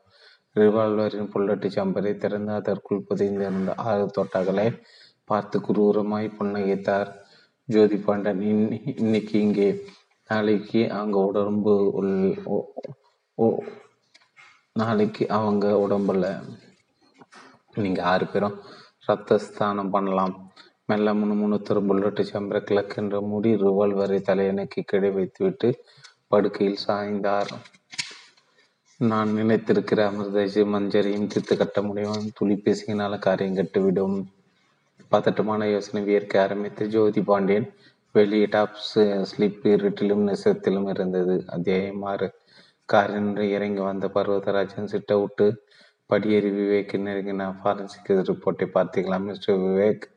What was the result நாம் எதிர்பார்க்காத ரிசல்ட் என்ன? மலைச்சரிவில் தொங்கிக்கிட்டு இருந்த ஒரு பெண்ணோட உடம்பில் தென் ஒரு ஆணோட உடம்பு. சொல்லிவிட்டு பர்வதராஜன் முகத்தை உன்னிப்பை பார்த்தான் விவேக். அவருடைய முகத்தில் எந்த விதமான சலனமும் இல்லை. ஆச்சரியமா இருக்கு என்று மட்டும் முணுமுணுத்தார் மிஸ்டர் பர்வதராஜன். உங்ககிட்ட கொஞ்சம் தனியா பேசணும். அப்படியே வெளியே போயிட்டு வரலாமா? வித் பிளஷர் வாங்க. இருவரும் கெஸ்ட் ஹவுஸை விட்டு வெளியே வந்து கோல்டன் கேசியோ மரங்கள் கொள்ளை கொள்ளையாய் புத்து குதிர்ந்த மர மஞ்சள் நிற பூங்காக்களில் நடந்தார்கள். என்கிட்ட என்ன பேசணும் மிஸ்டர் விவேக்? அந்த மலை சரிவு பிணத்தை பற்றி உங்களுக்கு உண்மையில் எதுவும் தெரியாதா? தெரியாது. கடைசியாக உங்கள் ட டவர் கெஸ்ட் ஹவுஸுக்கு எப்போ போனீங்க? ஒரு மாதத்துக்கு முன்னாடி. நீ மட்டும் போனீங்களா? இல்லை. கூட யாராவது கூட்டிகிட்டு போனீங்களா? கூட ஒருத்தர் கூட்டிக்கிட்டு போனேன். யார் அவர்? பேர் Sunil. He had come from Delhi. He's an officer of export department எதுக்காக வந்திருந்தார்? என்னோட எக்ஸ்போர்ட்டு குவாலிட்டி தேவையை வெளிநாடுகள் ஏற்றுமதி செய்கிறதுக்காக லைசன்ஸ் கேட்டு அப்ளை பண்ணியிருந்தேன். அதை பற்றி பேசுறதுக்காக டெல்லியிலேருந்து வந்திருந்தேன் பிஸ்னஸ் பேசி முடித்த பின்னாடி ரெண்டு நாள் டவர் கெஸ்ட் ஹவுஸில் தங்கணும் ஆசைப்பட்டா கூட்டிக்கிட்டு போனேன். தங்கினாரா? ஒரு நாள் மட்டும் தங்கிட்டு உடனே போயிட்டார். ஏன்? மிஸ்டர் விவேக் நான் இப்போ உங்ககிட்ட சொல்ல போகிற உண்மையை போலீஸ் ஸ்டேஷன் வரைக்கும் கொண்டு போகக்கூடாது நடந்து கொண்டிருந்த விவேக் நின்றான். விஷயத்தை போலீஸ் ஸ்டேஷன் வரைக்கும் கொண்டு போறதா? வேண்டாமுங்கிறத பின்னாடி யோசிச்சு முடிவெடுப்போம். இப்போ விஷயம் என்னங்கிறது சொல்லுங்க. பரதராஜன் தயக்கிட்டு தயங்கிவிட்டு தொடர்ந்தார். டாக்டர் டவர் கெஸ்ட் ஹவுஸில் தங்கியிருக்கின்ற சுனில் தேயிலை கிள்ள வந்த ஒரு பெண்ணை பலவந்தமாக கெடுத்துட்டாரு நான் இந்த பிரச்சனை தலையிட்டு சுனிலை உடனே இங்கிருந்து அனுப்பிவிட்டு அந்த பெண்ணையும் சமாதானப்படுத்தி விஷயத்தை வெளியே சொல்ல வேண்டாம்னு சொல்லி கேட்டுக்கிட்டேன். அந்த பெண்ணுக்கும் தான் கெடுக்கப்பட்ட விஷயம் வெளியே தெரிய தெரியதில் இஷ்டமில்லை. விவேக் நிமிர்ந்தார் அந்த பெண்ணு வேணுவோட மனைவி பார்வதி தானே. ஆமாம் உங்களுக்கு எப்படி இந்த விஷயம் தெரியும்? வேணு சொன்னான். ஆனால் பார்வதி கெடுக்கப்பட்ட விஷயத்துக்கு அவனுக்கு தெரியாது. எமரல்ட் எஸ்டேட்டுக்கு போன தன்னோட மனைவிக்கு என்னமோ ஆகி ஆகி இருக்குங்கிற விஷயம் மட்டும் அவனுக்கு தெரியும். மிஸ்டர் விவேக் என்னோட சந்தேகத்தை நான் சொல்லட்டும். ப்ளீஸ் சுனில் பார்வதியை கெடுத்துட்ட விஷயம் எனக்கு தெரியும்னு நினைக்கிறேன். விஷயம் தெரிஞ்சால் சுனிலை வேணும் கொலை செஞ்சு மலை சரியில் தூக்கி வீசியிருக்கலாம். உங்களுக்கு இந்த சந்தேகம் வர காரணம் அன்னைக்கு பார்த்து சுனிலை இன்னைக்கு வரைக்கும் நான் பார்க்கல. எக்ஸ்போர்ட் லைசன்ஸ் விஷயமா மறுபடியும் உங்களை சந்திச்சு பேசுறேன்னு சொல்லிட்டு போனவர் வரல. காலையில் டெல்லிக்கு எம். எஸ்டிடி பண்ணி எக்ஸ்போர்ட் டிவிஷனில் சுனிலை கேட்டேன். அவர் ஒரு மாசமா லீவில் இருக்கிறாருன்னு தகவல் கிடைச்சது. ஒரு நிமிஷம் பர்வதராஜன் சுனில் உங்களை எப்படி பார்க்க வந்தார்? டெல்லியிலேருந்து நேராக இங்கே வந்தாரா? இல்லை வேற ஏதாவது ஒரு ஊரில் தங்கிட்டு இங்கே வந்தாரா? மெட்ராஸில் தங்கி கோயம்புத்தூருக்கு ஃப்ளைட்டில் வந்து அங்கேருந்து டாக்ஸி மூலமாக இங்கே வந்தார். அப்படின்னு அவர் இங்கேருந்து நேராக மெட்ராஸுக்கு போய் ஹால்ட் பண்ணியிருக்கணும். டெல்லிக்கு மறுபடியும் போகாமல் இருந்திருக்கணும். அதாவது வேணுவால் கொலை செய்யப்படாத பட்சத்தில் ஆமாம் சுனில் இப்போ உயிரோடு இருக்கிறாரா இல்லையாங்கிறதை கண்டுபிடிக்க கண்டுபிடிக்கணும். எஸ் மெட்ராஸில் அவர் எந்த ஹோட்டலில் தங்கியிருந்தார்னு தெரியுமா? கேட்டப்போ ஏதோ ஒரு ஹோட்டலோட பெயரை சொன்னார். இப்போ ஞாபகத்துக்கு வரல. சுனில் எந்த தேதியில் இங்கே வந்தார்? அஞ்சாம் தேதி. நோ ப்ராப்ளம் அவர் எங்கே இருக்கான்னு கண்டுபிடிச்சலாம் எப்படி? விவேக் வழி சொன்னதும் பர்வராஜன் விவேக் பிரமிப்பாய் பார்த்தார். அத்தியாயம் ஏழு. அமிர்தராஜன் ஹீரோ கொண்டா டாப் ஸ்லீப் போகும் பனை பாதிலும் என்று ரீங்காரம் செய்தபடி விரைந்து கொண்டிருக்க பில்லினி மஞ்சரி மல்லிகை பந்தாய் உட்கார்ந்தார் அமீர் வண்டியை கொஞ்சம் மெதுவாக ஓட்டுங்க. ஏன்? குளிருது குளிர்தான் நான் எதுக்காக இருக்கேன்? கட்டிப்பிடிச்சு கிட்டுற மாதிரி இருப்பேன். கட்டிப்பிடித்து கொண்டாலும் போதாது இன்னும் இருக்கணும். இப்போ சரியா இன்னும் இருக்கு இருக்குமா? எனக்கு மூச்சு முட்டுது. ஆ இப்போ சரி டாப் ஸ்லீப்பு போய் சேர வரைக்கும் இப்படியே இருக்கணும். இன்னும் எவ்வளோ தூரம் போகணும்? பத்து கிலோமீட்டர் தான். எப்படியும் இருபது நிமிஷத்துக்கு போயிடலாம் சொல்லி கொண்டே அந்த யூ வளைவில் ஹோண்டாவை திருப்பினான் அந்த கிரிச்சி குரங்கு குட்டி ஒன்று அலறி கொண்டு ரோட்டு கிராஸ் செய்ய ஹோண்டாவின் பின்பக்க டயரு பிரேக்கிற்கு சற்றென்று உடன்படாமல் இழுத்துவிட ரோட்டுக்கு சரிவில் உருண்டது ஹோண்டா. மஞ்சரியின் தலை எதிலேயோ மோதிக்கொண்டு ரத்தத்தை வடிய விட கட்டியிருந்த ரோஸ் நிறைச்சி அலை திட்டு திட்ட ஆரம்பித்தது. அத்தியாயம் எட்டு சென்னை செங்குட்டுவன் பங்களா சாயந்தரம். நான்கு மணி உயர்மட்ட கண்காணிப்பு கமிஷனர் கீர்த்திவாசன் தனக்கு முன்னால் அட்டென்ஷன் நின்றிருந்த இரண்டு விஜிலன்ஸ் ஆபீசர்களை காட்டியபடி செங்குட்டுவனிடம் சொன்னார். மைக்குகள் டைனமேட்டை ஃபிக்ஸ் பண்ண போகிறவர் இவர்கள் தான் எக்ஸ்பர்ட் ஆஃபீஸர்ஸ் எந்த காரியத்தையும் செய்கிறது துல்லியம் கவனம் ரெண்டும் அதிகம். செங்குட்டுவன் தொழில் போட்டிருந்த துண்டால் வேர்வை முகத்தை ஒற்றிப்படி அந்த ரெண்டு ஆபீசர்களையும் ஏறிட்ட எதையும் செய்யக்கூடிய தீட்சணம் கண்களில் தெரிந்தது. கீர்த்தி வசந்த் தொடர்ந்தார். கூட்டம் ஏழு மணிக்கு ஆரம்பமாகும். சவுண்ட் சிஸ்டம் அரேஞ்ச் பண்ணுற மைக்கை சரி பண்ணிட்டு கீழே இறங்கியது இந்த விஜிலன்ஸ் ஆஃபீஸர்ஸ் ரெண்டு பேரும் மேடை பாதுகா வகுப்புகளை கவனிக்கிற சைக்கிள் டைமண்டை ஃபிக்ஸ் பண்ணிட்டு மேடைக்கு பக்கவாட்டில் ரிமோட் கண்ட்ரோலோட போய் நின்றுக்குவாங்க மேடையில் இருக்கிற பேச்சாளர் பேசி முடிச்சு சீஃப் மினிஸ்டர் பேச ஆரம்பிச்சு அஞ்சாவது நிமிஷம் ரிமோட் கண்ட்ரோலோட பட்டன் அழுத்தப்படும். மைக்கு சுத்தி மூணு அடி தூரத்துக்குள்ளே எது இருந்தாலும் அது சில்லு சில்லாய் சிதறிவிடும் சிற்சபை சிற்சபை மேடையில் சிறிது சிதறி சாஞ்சதும் ஒரு பிரளயம் ஏற்பட்ட மாதிரி அந்த சூழ்நிலை இருக்கும். அந்த சூழ்நிலை பயன்படுத்திக்கிட்டு விஓஎஸ் ரெண்டு பேரும் சவுண்டு சிஸ்டம் அரேஞ்ச் பண்ணின ஆளை அமுக்கணும். ஆளை சுட்டு பணமாக்கி அவன் கையில் ரிமோட் கண்ட்ரோலை திணிச்சிடணும். இருப்பு பக்கமாக ஒரு ரிவால்வரையும் சொருகிடணும். மைக் செட் ஆல் ரிமோட்டு கண்ட்ரோலை அடுத்தும் போது விஜிலன்ஸ் ஆஃபீஸர் ரெண்டு பேரும் பார்த்துட்டு அவங்க பிடிக்க ஓடின போது அவன் ஆஃபீஸர் ரெண்டு பேரையும் சுட சுட முயற்சி பண்ணினதாகவும் தற்கால தற்காப்புக்காக விஜிலன்ஸ் ஆஃபீஸர் அவனை சுட்டு கொன்னதாகவும் ஒரு செட்டப்பு ஸ்ட்ராங்காக உருவாக்குறோம். அப்புறம் இருக்கு கண் துடைப்பிற்காக விசாரணை கமிஷன் பதவியிலிருந்து ஓய்வு பெற்று வீட்டில் பேரம்பத்தியோடு பொழுது ஓட்டிக்கிட்டு இருக்கிற எந்த நீதிபதியாவது கூப்பிட்டு விசாரணை நடத்த சொல்லிட்டு நீங்கள் கோட்டைக்கு போய் சீஃப் மினிஸ்டர் உட்காந்துட வேண்டியதான் ஒரே ஒரு சந்தேகம். சுட்டு உருளை காட்டினார் செங்கட்டோன் கேளுங்க. டைனமைட் வெடிச்சு சிறுசு பை மட்டும்தானே சவாறு. மேடையில் உட்காந்துரு எனக்கும் மற்றவங்களுக்கும் எந்த ஆபத்தும் இருக்காது. பயப்பட வேண்டியதில்லை. மைக்கு பின்னாடி யார் நின்றுட்டு இருக்காங்களோ அவங்க தான் டைனமைட்டுக்கு பிரதான இலக்கு. மூன்று சதுரடி பரப்புக்கு எது இருந்தாலும் அது சர்வநாசம். நான் மேடையில் எங்கே உட்காரட்டும். இடது பக்க கூடியில் மூணாவது நாற்காலி சொன்ன கிருத்திவாசன் புன்னகோடு எழுந்தார். ஒரு தாபு செய்தி உருக்கமாக தயார் பண்ணி வச்சிருக்குங்க. வச்சுக்கோங்க பிரஸுக்கு கொடுக்க சௌகரியமா இருக்கும். அத்தியாயம் ஒன்பது. கோவை பீலமேடு விமான நிலையம். விவேக்கும் பர்வதராஜனும் ஏரோட்ரம் ஆபீசர் முன்பு உட்கார்ந்திருந்தார்கள். ஏவோ வெள்ளை யூனிஃபார்மின் தொப்பை போட்டு பல பல பண வழுக்கையில் வெள்ளை ரோமங்களை காட்டினார். சட்டை பாக்கெட்டின் மேல் நேம் சிக்கர் எம்எஸ் ஐயங்கார் என்று தமிழ் பேசினார். தேதி என்ன சொன்னீங்க? ஆமாம் அஞ்சு அஞ்சு போன மாதம் ஆமாம் ஐயங்கார். ட்ரிப் ஷீட் கம்ப்யூட்டர் சமாச்சார காகிதங்களை கொத்தாய் தள்ளி சென்ற மாதம் ஐந்தாம் தேதி எடுத்த பசஞ்சர் பேரு சுனில். ஆமாம் முழு பேர் அதுதானா? இல்லை ஷார்ட் நேமா விவேக் பர்வதராஜனை பார்க்க அவர் முழு பேரே அதுதான் நினைக்கிறேன் என்றார். ஐயங்கார் நெற்றில் சொரிந்து லெட்சி சொல்லிவிட்டு விரலை ட்ரிப் ஷீட்டின் மேல் வைத்து நகர்த்தினார். உதறில் வெவ்வேறு பெயர்களை ராகமாய் உச்சரிக்க விரல் இறங்கியது. ட்ரிப் ஷீட்டின் நடுவே வந்ததும் நின்றது. J Sunil there you're sir. Iyengar சுத்தமான பற்களை காட்டி சிரித்தார். ட்ரிப்பு ஷிஃப்ட்டுக்கு வந்துட்டா? ஷீட்டுக்கு வந்துட்டா? எவரும் தப்பிக்க முடியாது சொன்ன ட்ரிப் ஷீட்டின் மற்ற விவரங்களை படித்தார்.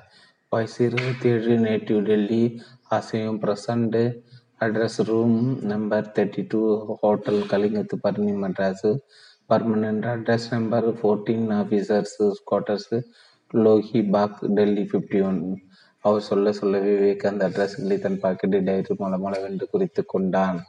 ஏஓ கேட்டா do you want any more details?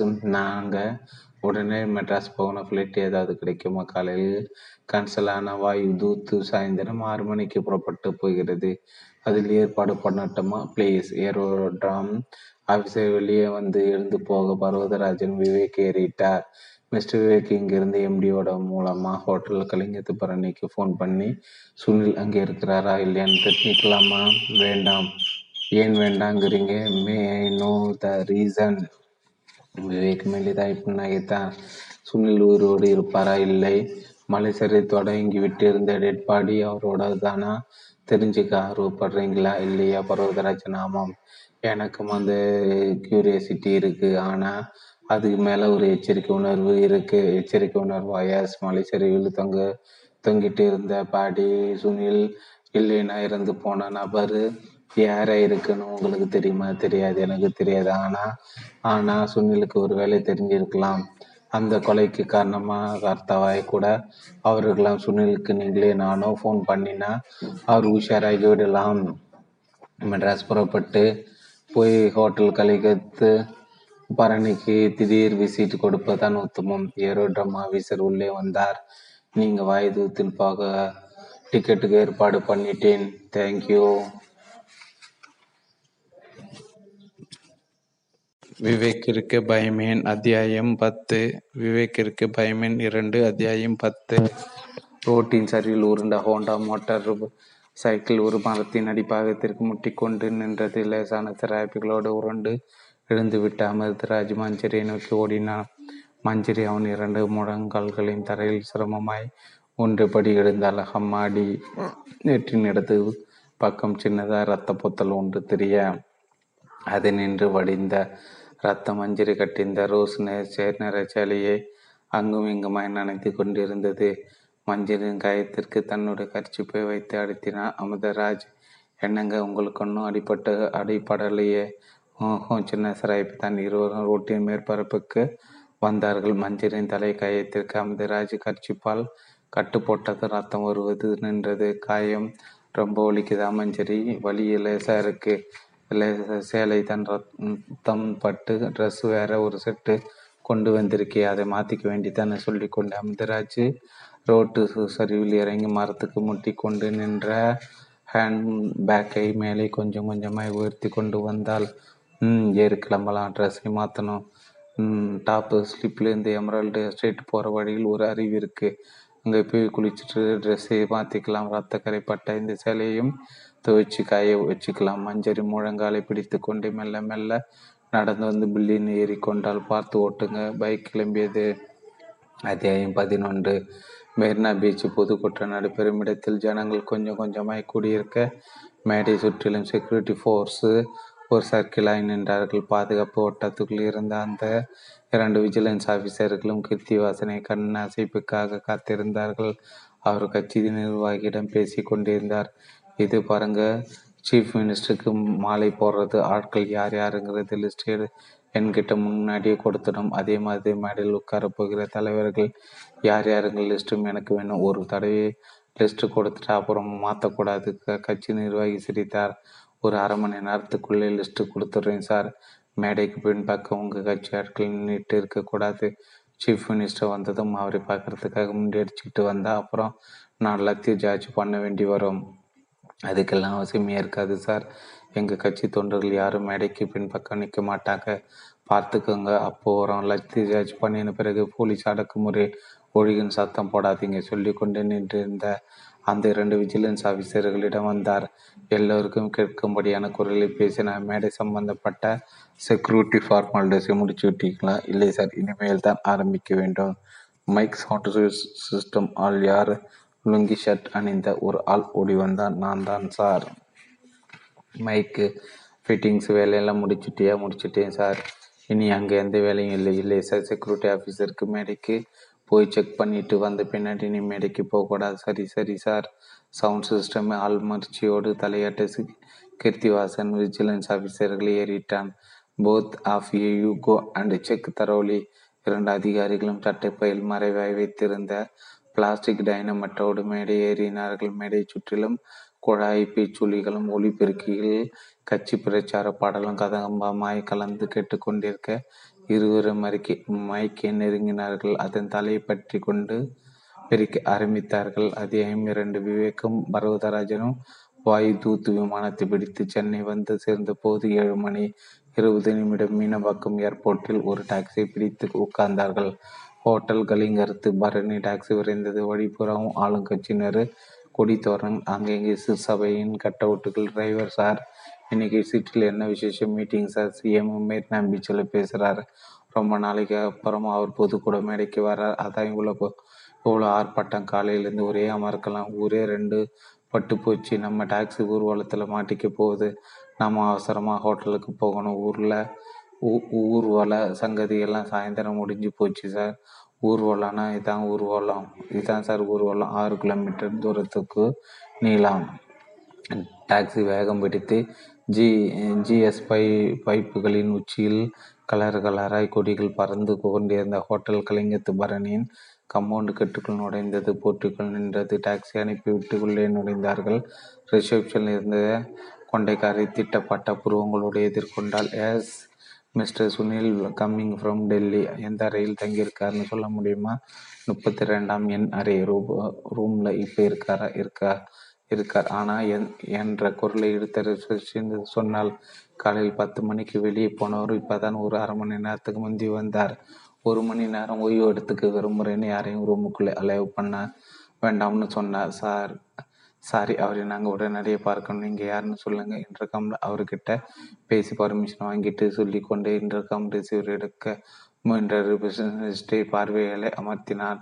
தன் சட்டப்பையிலிருந்து உத்தியோக அடைத்து எடுத்து அந்த பெண் முகத்துக்கு நேரே நீட்டினான்.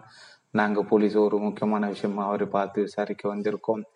எந்த விதமான முன்னறிவிப்பும் இல்லாமல் அவர் முன்னாடி போய் நிற்க விரும்புகிறோம் அந்த பெண் பயந்து விட்டால் you may go and meet him sir Sunil தங்கியிருக்கிற ரூம் முதல் மாடி தானே ஆமாம் ஆமாம் சார். குழறியல் நெற்றில் எண்ணெய் பூசினது மாதிரி வேர்வை இருவரும் முதல் மாடியை நோக்கி நடந்தார்கள்.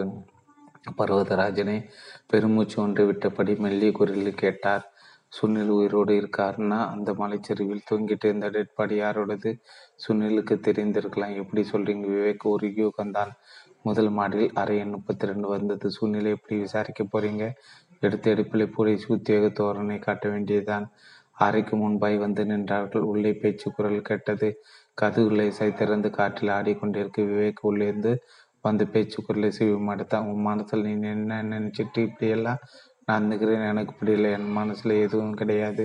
பொய் சொல்கிற பொய்யே பொய்யா? உண்மையானு போக போக தெரியும். பேச்சை உண்மை பையவை மடித்து கொண்டு விவேக முகம் சற்றென்று மாறியது. இது அச அசலான பேச்சு குரல் இல்லையே. ரேடியோவில் ஒளிபரப்புகிற குரல் விவேக்கு கதவை தள்ளி கொண்டு உள்ளே நுழைந்த அறைக்குள் யாரும் இல்லை. ஜீரோ வாட்ஸ் வெளிச்சம். டீபாயின் மேல் அந்த டிரான்சிஸ்டர் ரேடியோ நாடகத்தை துல்லியமாய் ஒளிபரப்பி கொண்டிருக்க. சோபா பக்கத்தில் யாரோ விழுந்து கிடந்தார்கள். விவேக் சோரிலிருந்து சுவிட்சுகளை தட்ட அரை வெளிச்சத்திற்கு வந்தது. இருவரும் வேகமாய் உடலை நெருங்கினார்கள். நிறைய ரத்தம் சேதமான நிலை வெறித்த கண்களோடு சீலிங்கை பார்த்தபடி உயிர் விட்டு இருந்தவனை பார்த்து பர்வதராஜன் தேக்கிட்டு போய் விவேக்கை பார்த்தார். விவேக் ஹி இஸ் சுனில் அத்தியாயம் பதிமூன்று. Top sleep. Top sleep Emerald எஸ்டேட்டுக்கு போகும் வழியில் மலைச்சரிவை ஒட்டிய ஒரு பெரிய பாறைக்கு பின்னால் ஜோதி பாண்டியன் துப்பாக்கியோட காத்திருந்தால் சுற்றிலும் மயான நிசப்தம். கீழே வளைந்து போகிற ரோட்டில் ஆள் நடமாட்டமோ வாகன நடமாட்டமோ இல்லை. அமிர்தராஜும் மஞ்சரின் திருத்துக்கட்டை கட்டை இதை விட வசதியான இடம் கிடைக்காது. இரண்டு பேரும் சைலன்சர் துப்பாக்கியில் திருத்துக்கட்டி கட்டி மாலை சருக்குள் வீசி எறிந்துவிட்டால் எந்த ஜீவராசியும் தெரிய போவதில்லை. காத்திருந்தான் ஜோதி பாண்டியன் பார்வையை கீழ் ரோட்டின் வளைவில் பதிந்திருக்க அவர்கள் எந்த நிமிஷத்திலும் வரலாம் என்கிற பதட்டம் உடம்பு முழுக்க இருந்தது பதட்டத்தை தனித்துக் கொள்வதற்காக பாக்கெட்டில் இருந்த பிஸ்கி டப்பி எடுத்து அதன் மூடியை திருகி ஒரு மடக்கு கசப்பி விடுங்கின அந்த சத்தங்களுக்கு யாரோ நடந்து வருகிற சத்தம். காய்ந்த குறை பொருட்களில் ஷூக்கள் மிதிப்பட்டன. திரும்பின அந்த ரெண்டு பேர் நின்றிருந்தாலும் நாங்கள் அவ்வளவு நல்லவர்கள் இல்லை என்று பார்வையிலே சொன்னார்கள். ஜோதி பாண்டியன் அவர்களை பார்த்தபடி மெதுவாக எழுந்து நின்றார். யார் இவர்கள்? மூளை பயமாய் யோசித்து இடிப்பில் சொருகியிருந்த துப்பாக்கி மேலே தொட்டு பார்த்து கொண்டார். ரெண்டு பேரும் அவருக்கு பக்கமாய் வந்து நின்றார்கள். ஒருவன் கேட்டான் நீ ஜோதி பாண்டியன் தானே? இல்லை என்று சொல்ல முயற்சி ஆமாம் என்று தலையேற்றேன் உனக்கு நாகப்பனை தெரியுமா? நாகப்பன் உன்கிட்ட வேலை கேட்டு வந்த ஒரு கிராமத்தில் இளைஞன் வேலை கேட்டு வந்து நின்னா உனக்கு நீ கொடுத்த வேலை என்ன தெரியுமா? ஊருக்கு தெரியாம சின்ன வீடா வச்சிருந்த அந்த கேரளா பொண்ணு ஜெயாவே தீர்த்து கட்டுற வேலை வாயும் வயிறுமா இருந்த அவ உன்னை கல்யாணம் பண்ணிக்க ஆசைப்பட்டது நீ அவளோட கதையை முடிக்க தீர்மானம் பண்ணின. தீர்த்து கட்டுற வேலை தாகப்பனுக்கு கொடுத்த. அவன் போலீஸில் மாட்டிக்கிட்டதும் அவனை எப்படி விடுதலை பண்ணுறதா உன்னோட வக்கீல் மூலமாக ஆசை காட்டின.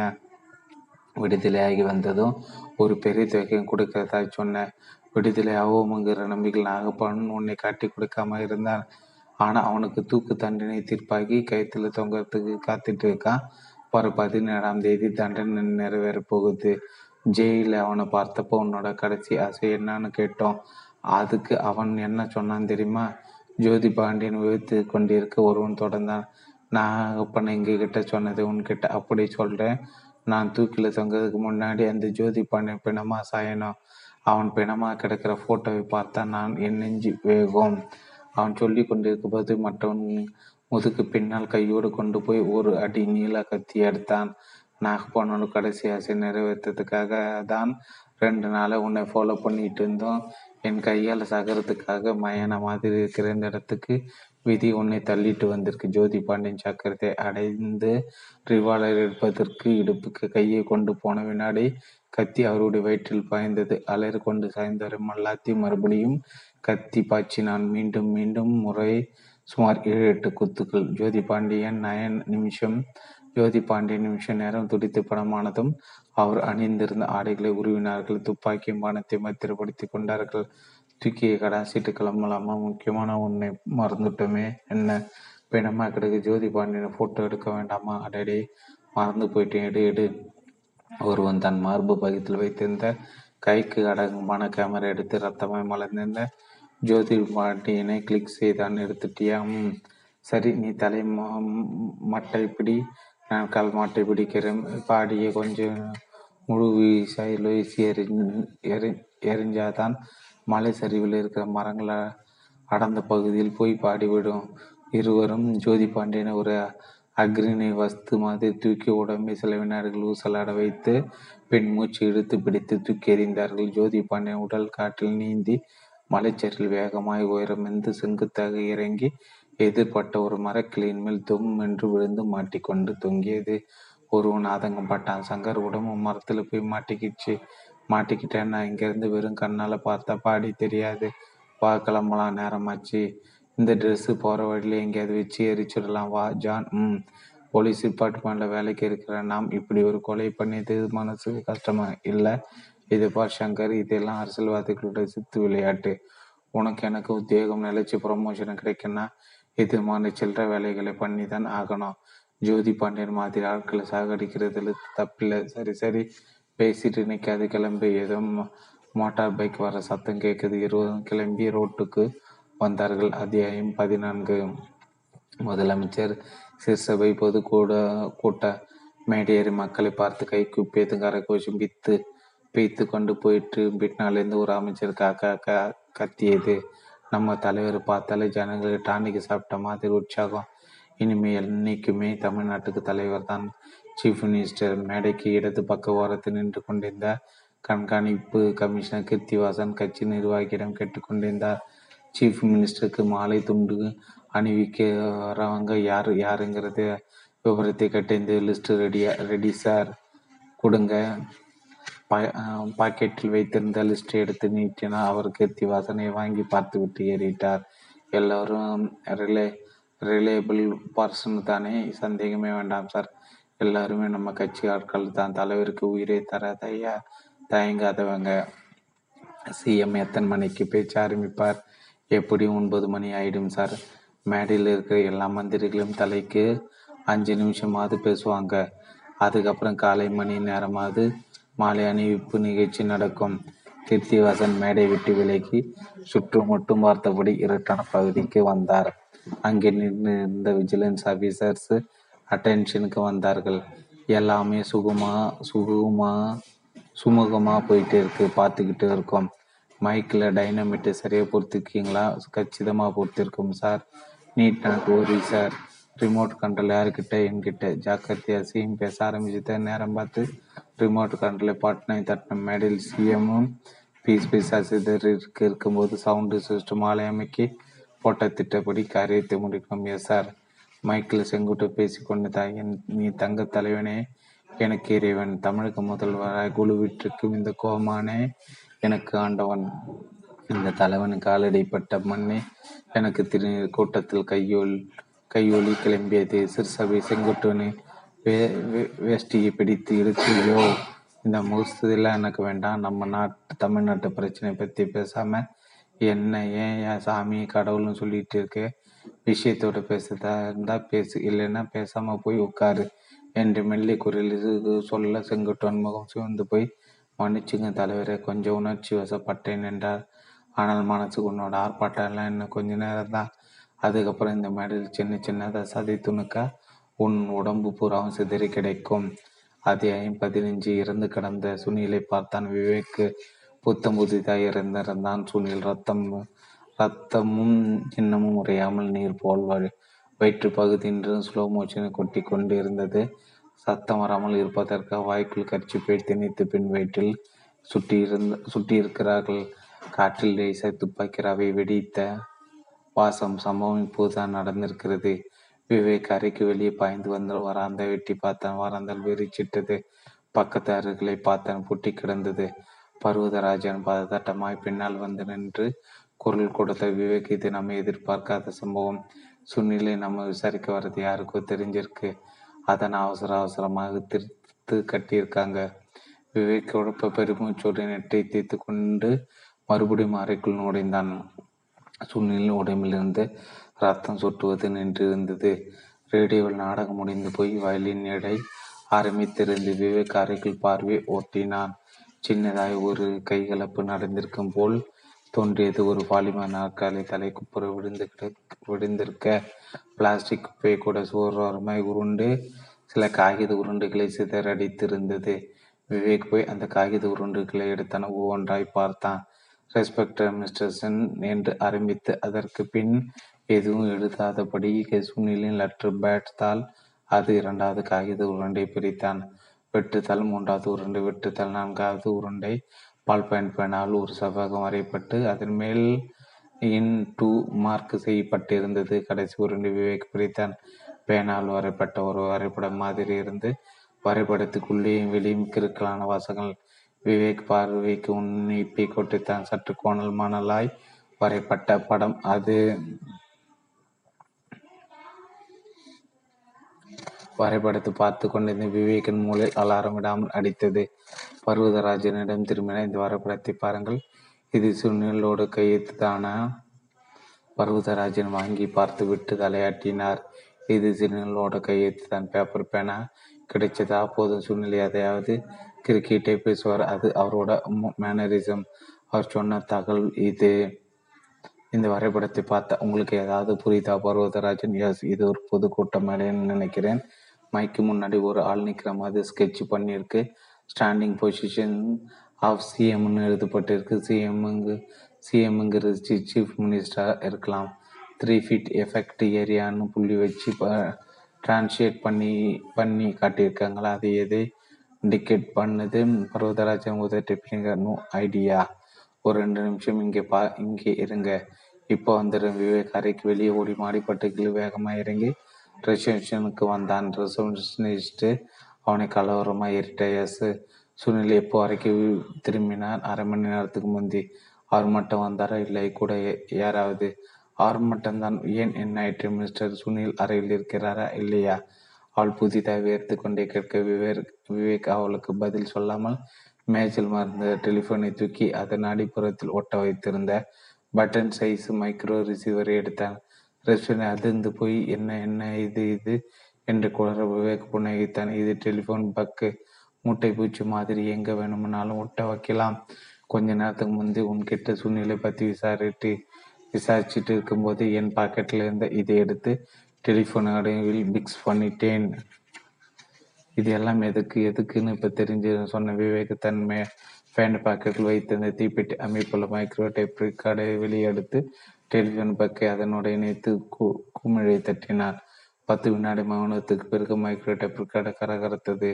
டெலிஃபோனின் கோர் எண்கள் தட்டப்படும் சத்தம் பதட்டமாக கேட்டதை தொடர்ந்து ரிசப்ஷனிஸ்டின் குரல் எம்பி இருக்காரா இல்லையே. அவர் பொது கூட்டத்திற்கு போயிருக்கார். நீங்கள் யார் பேசுறது? ஒரு ஆண் குரல். நான் ஹோட்டல் கலிங்கத்து பாரி ரிசப்ஷனிஸ்ட் நந்தினி பேச ஓ நீ அம்மா என்ன விஷயம்? நான் எம்பியோட பிஏ பேசுகிறேன் சுனிலை கேட்கறதுக்காக ஃபோன் பண்ணிட்டேம்மா அவர் இங்கேருந்து கிளம்பி ஒரு மணி நேரமாச்சு. சார் எம்பி கிட்ட ஒரு முக்கியமான நியூஸை உடனே கன்வே பண்ணணும். என்ன விஷயம் சூழ்நிலை தேடி போலீஸ் வந்திருக்காங்க சார் என்னது போலீஸா ஆமாம் சார் எதுக்கு? தெரியல. சூழ்நிலை பார்க்கறதுக்காக அவங்க ரூமுக்கு போயிருக்க நேரத்தில் ஃபோன் பண்ணிட்டு இருக்கிறேன் நடக்க போகிற விவகாரத்தை மாப்ப முடிச்சிட்டு இருக்கலாம். அப்படித்தான் தெரியுது சரி எம்பிக்கு நான் விஷயத்தை கன்வே பண்ணிடுறேன். சுனில் சென்ட்ரல் கவர்மெண்ட் ஆசாமி ஆயிரம் போலீஸ் வந்தாலும் சமாளிப்பார். எனக்கு பயமாக இருக்குது சார் பயப்படாதே போலீஸு ரிசீவரை வச்சு விட்டு தைரியமாக இரு. போலீஸ் எப்படி ஹேண்டில் பண்ணுறதுன்னு சுனிலுக்கு தெரியும். டொக்கு ரிசீவர் வைக்கப்படும் சத்தத்தை தொடர்ந்து டேப் கடமானம் சாதித்தது. விவேக் ரெஸ்பான்சினிஸ்ட் நந்தினி நிமிர அவள் வியர்வில் இருந்தாள். விவேக் அவளை பார்த்து மெல்ல சிரித்தான். இந்த வேர்விதான் உன்னை எனக்கு காட்டி கொடுத்துச்சு. ஹோட்டல் ரிசப்ஷனிஸ்டாக வேலை பார்க்குற உனக்கு ஒரு கஸ்டமரை பற்றி விசாரிக்கும் போது அனாவசியமாக வேர்க்கக்கூடாது. ஆனால் சூழ்நிலை பற்றி விசாரிக்கும் போது உன்னோட முகத்தில் லேசாக கலக்கம். எண்ணெய் பூசின மாதிரி வேர்வை. உன் முகத்தை போலீஸ் பாஷையில் படித்தேன் உன்கிட்ட ஏதோ தப்பு இருக்கு.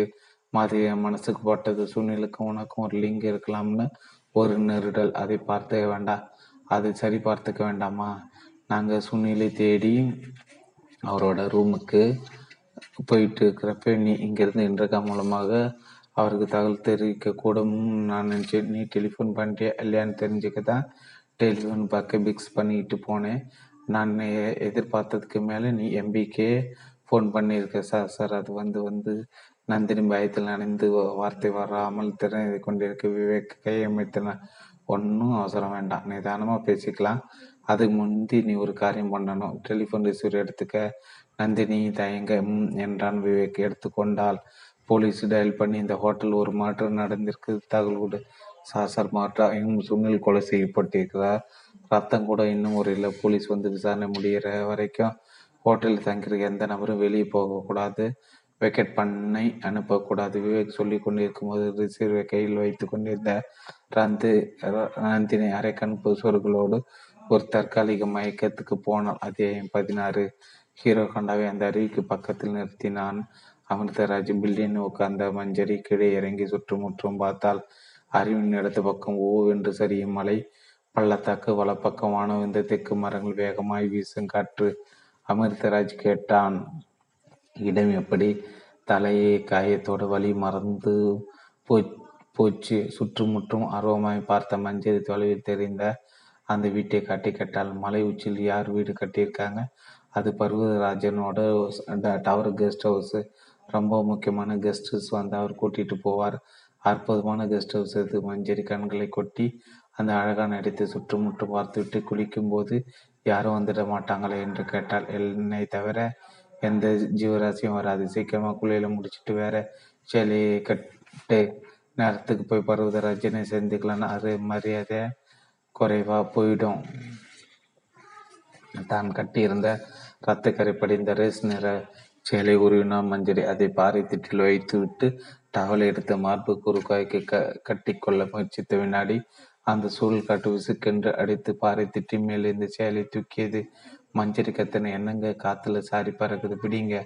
அருவி தண்ணீர் கையை நனைத்து கொண்டிருந்த அமிர்தராஜ் மஞ்சரின் சத்தம் கட்டு திரும்பி பார்ப்பது காற்று சேலை உயரை தூக்கி கொண்டு மலை சரிவை நோக்கி நகர்ந்து கீழே இறங்க ஆரம்பித்தது பூச்சி சேலை போயே பூச்சி. மஞ்சரி பதற அமிர்தராஜ் சிரித்தான்.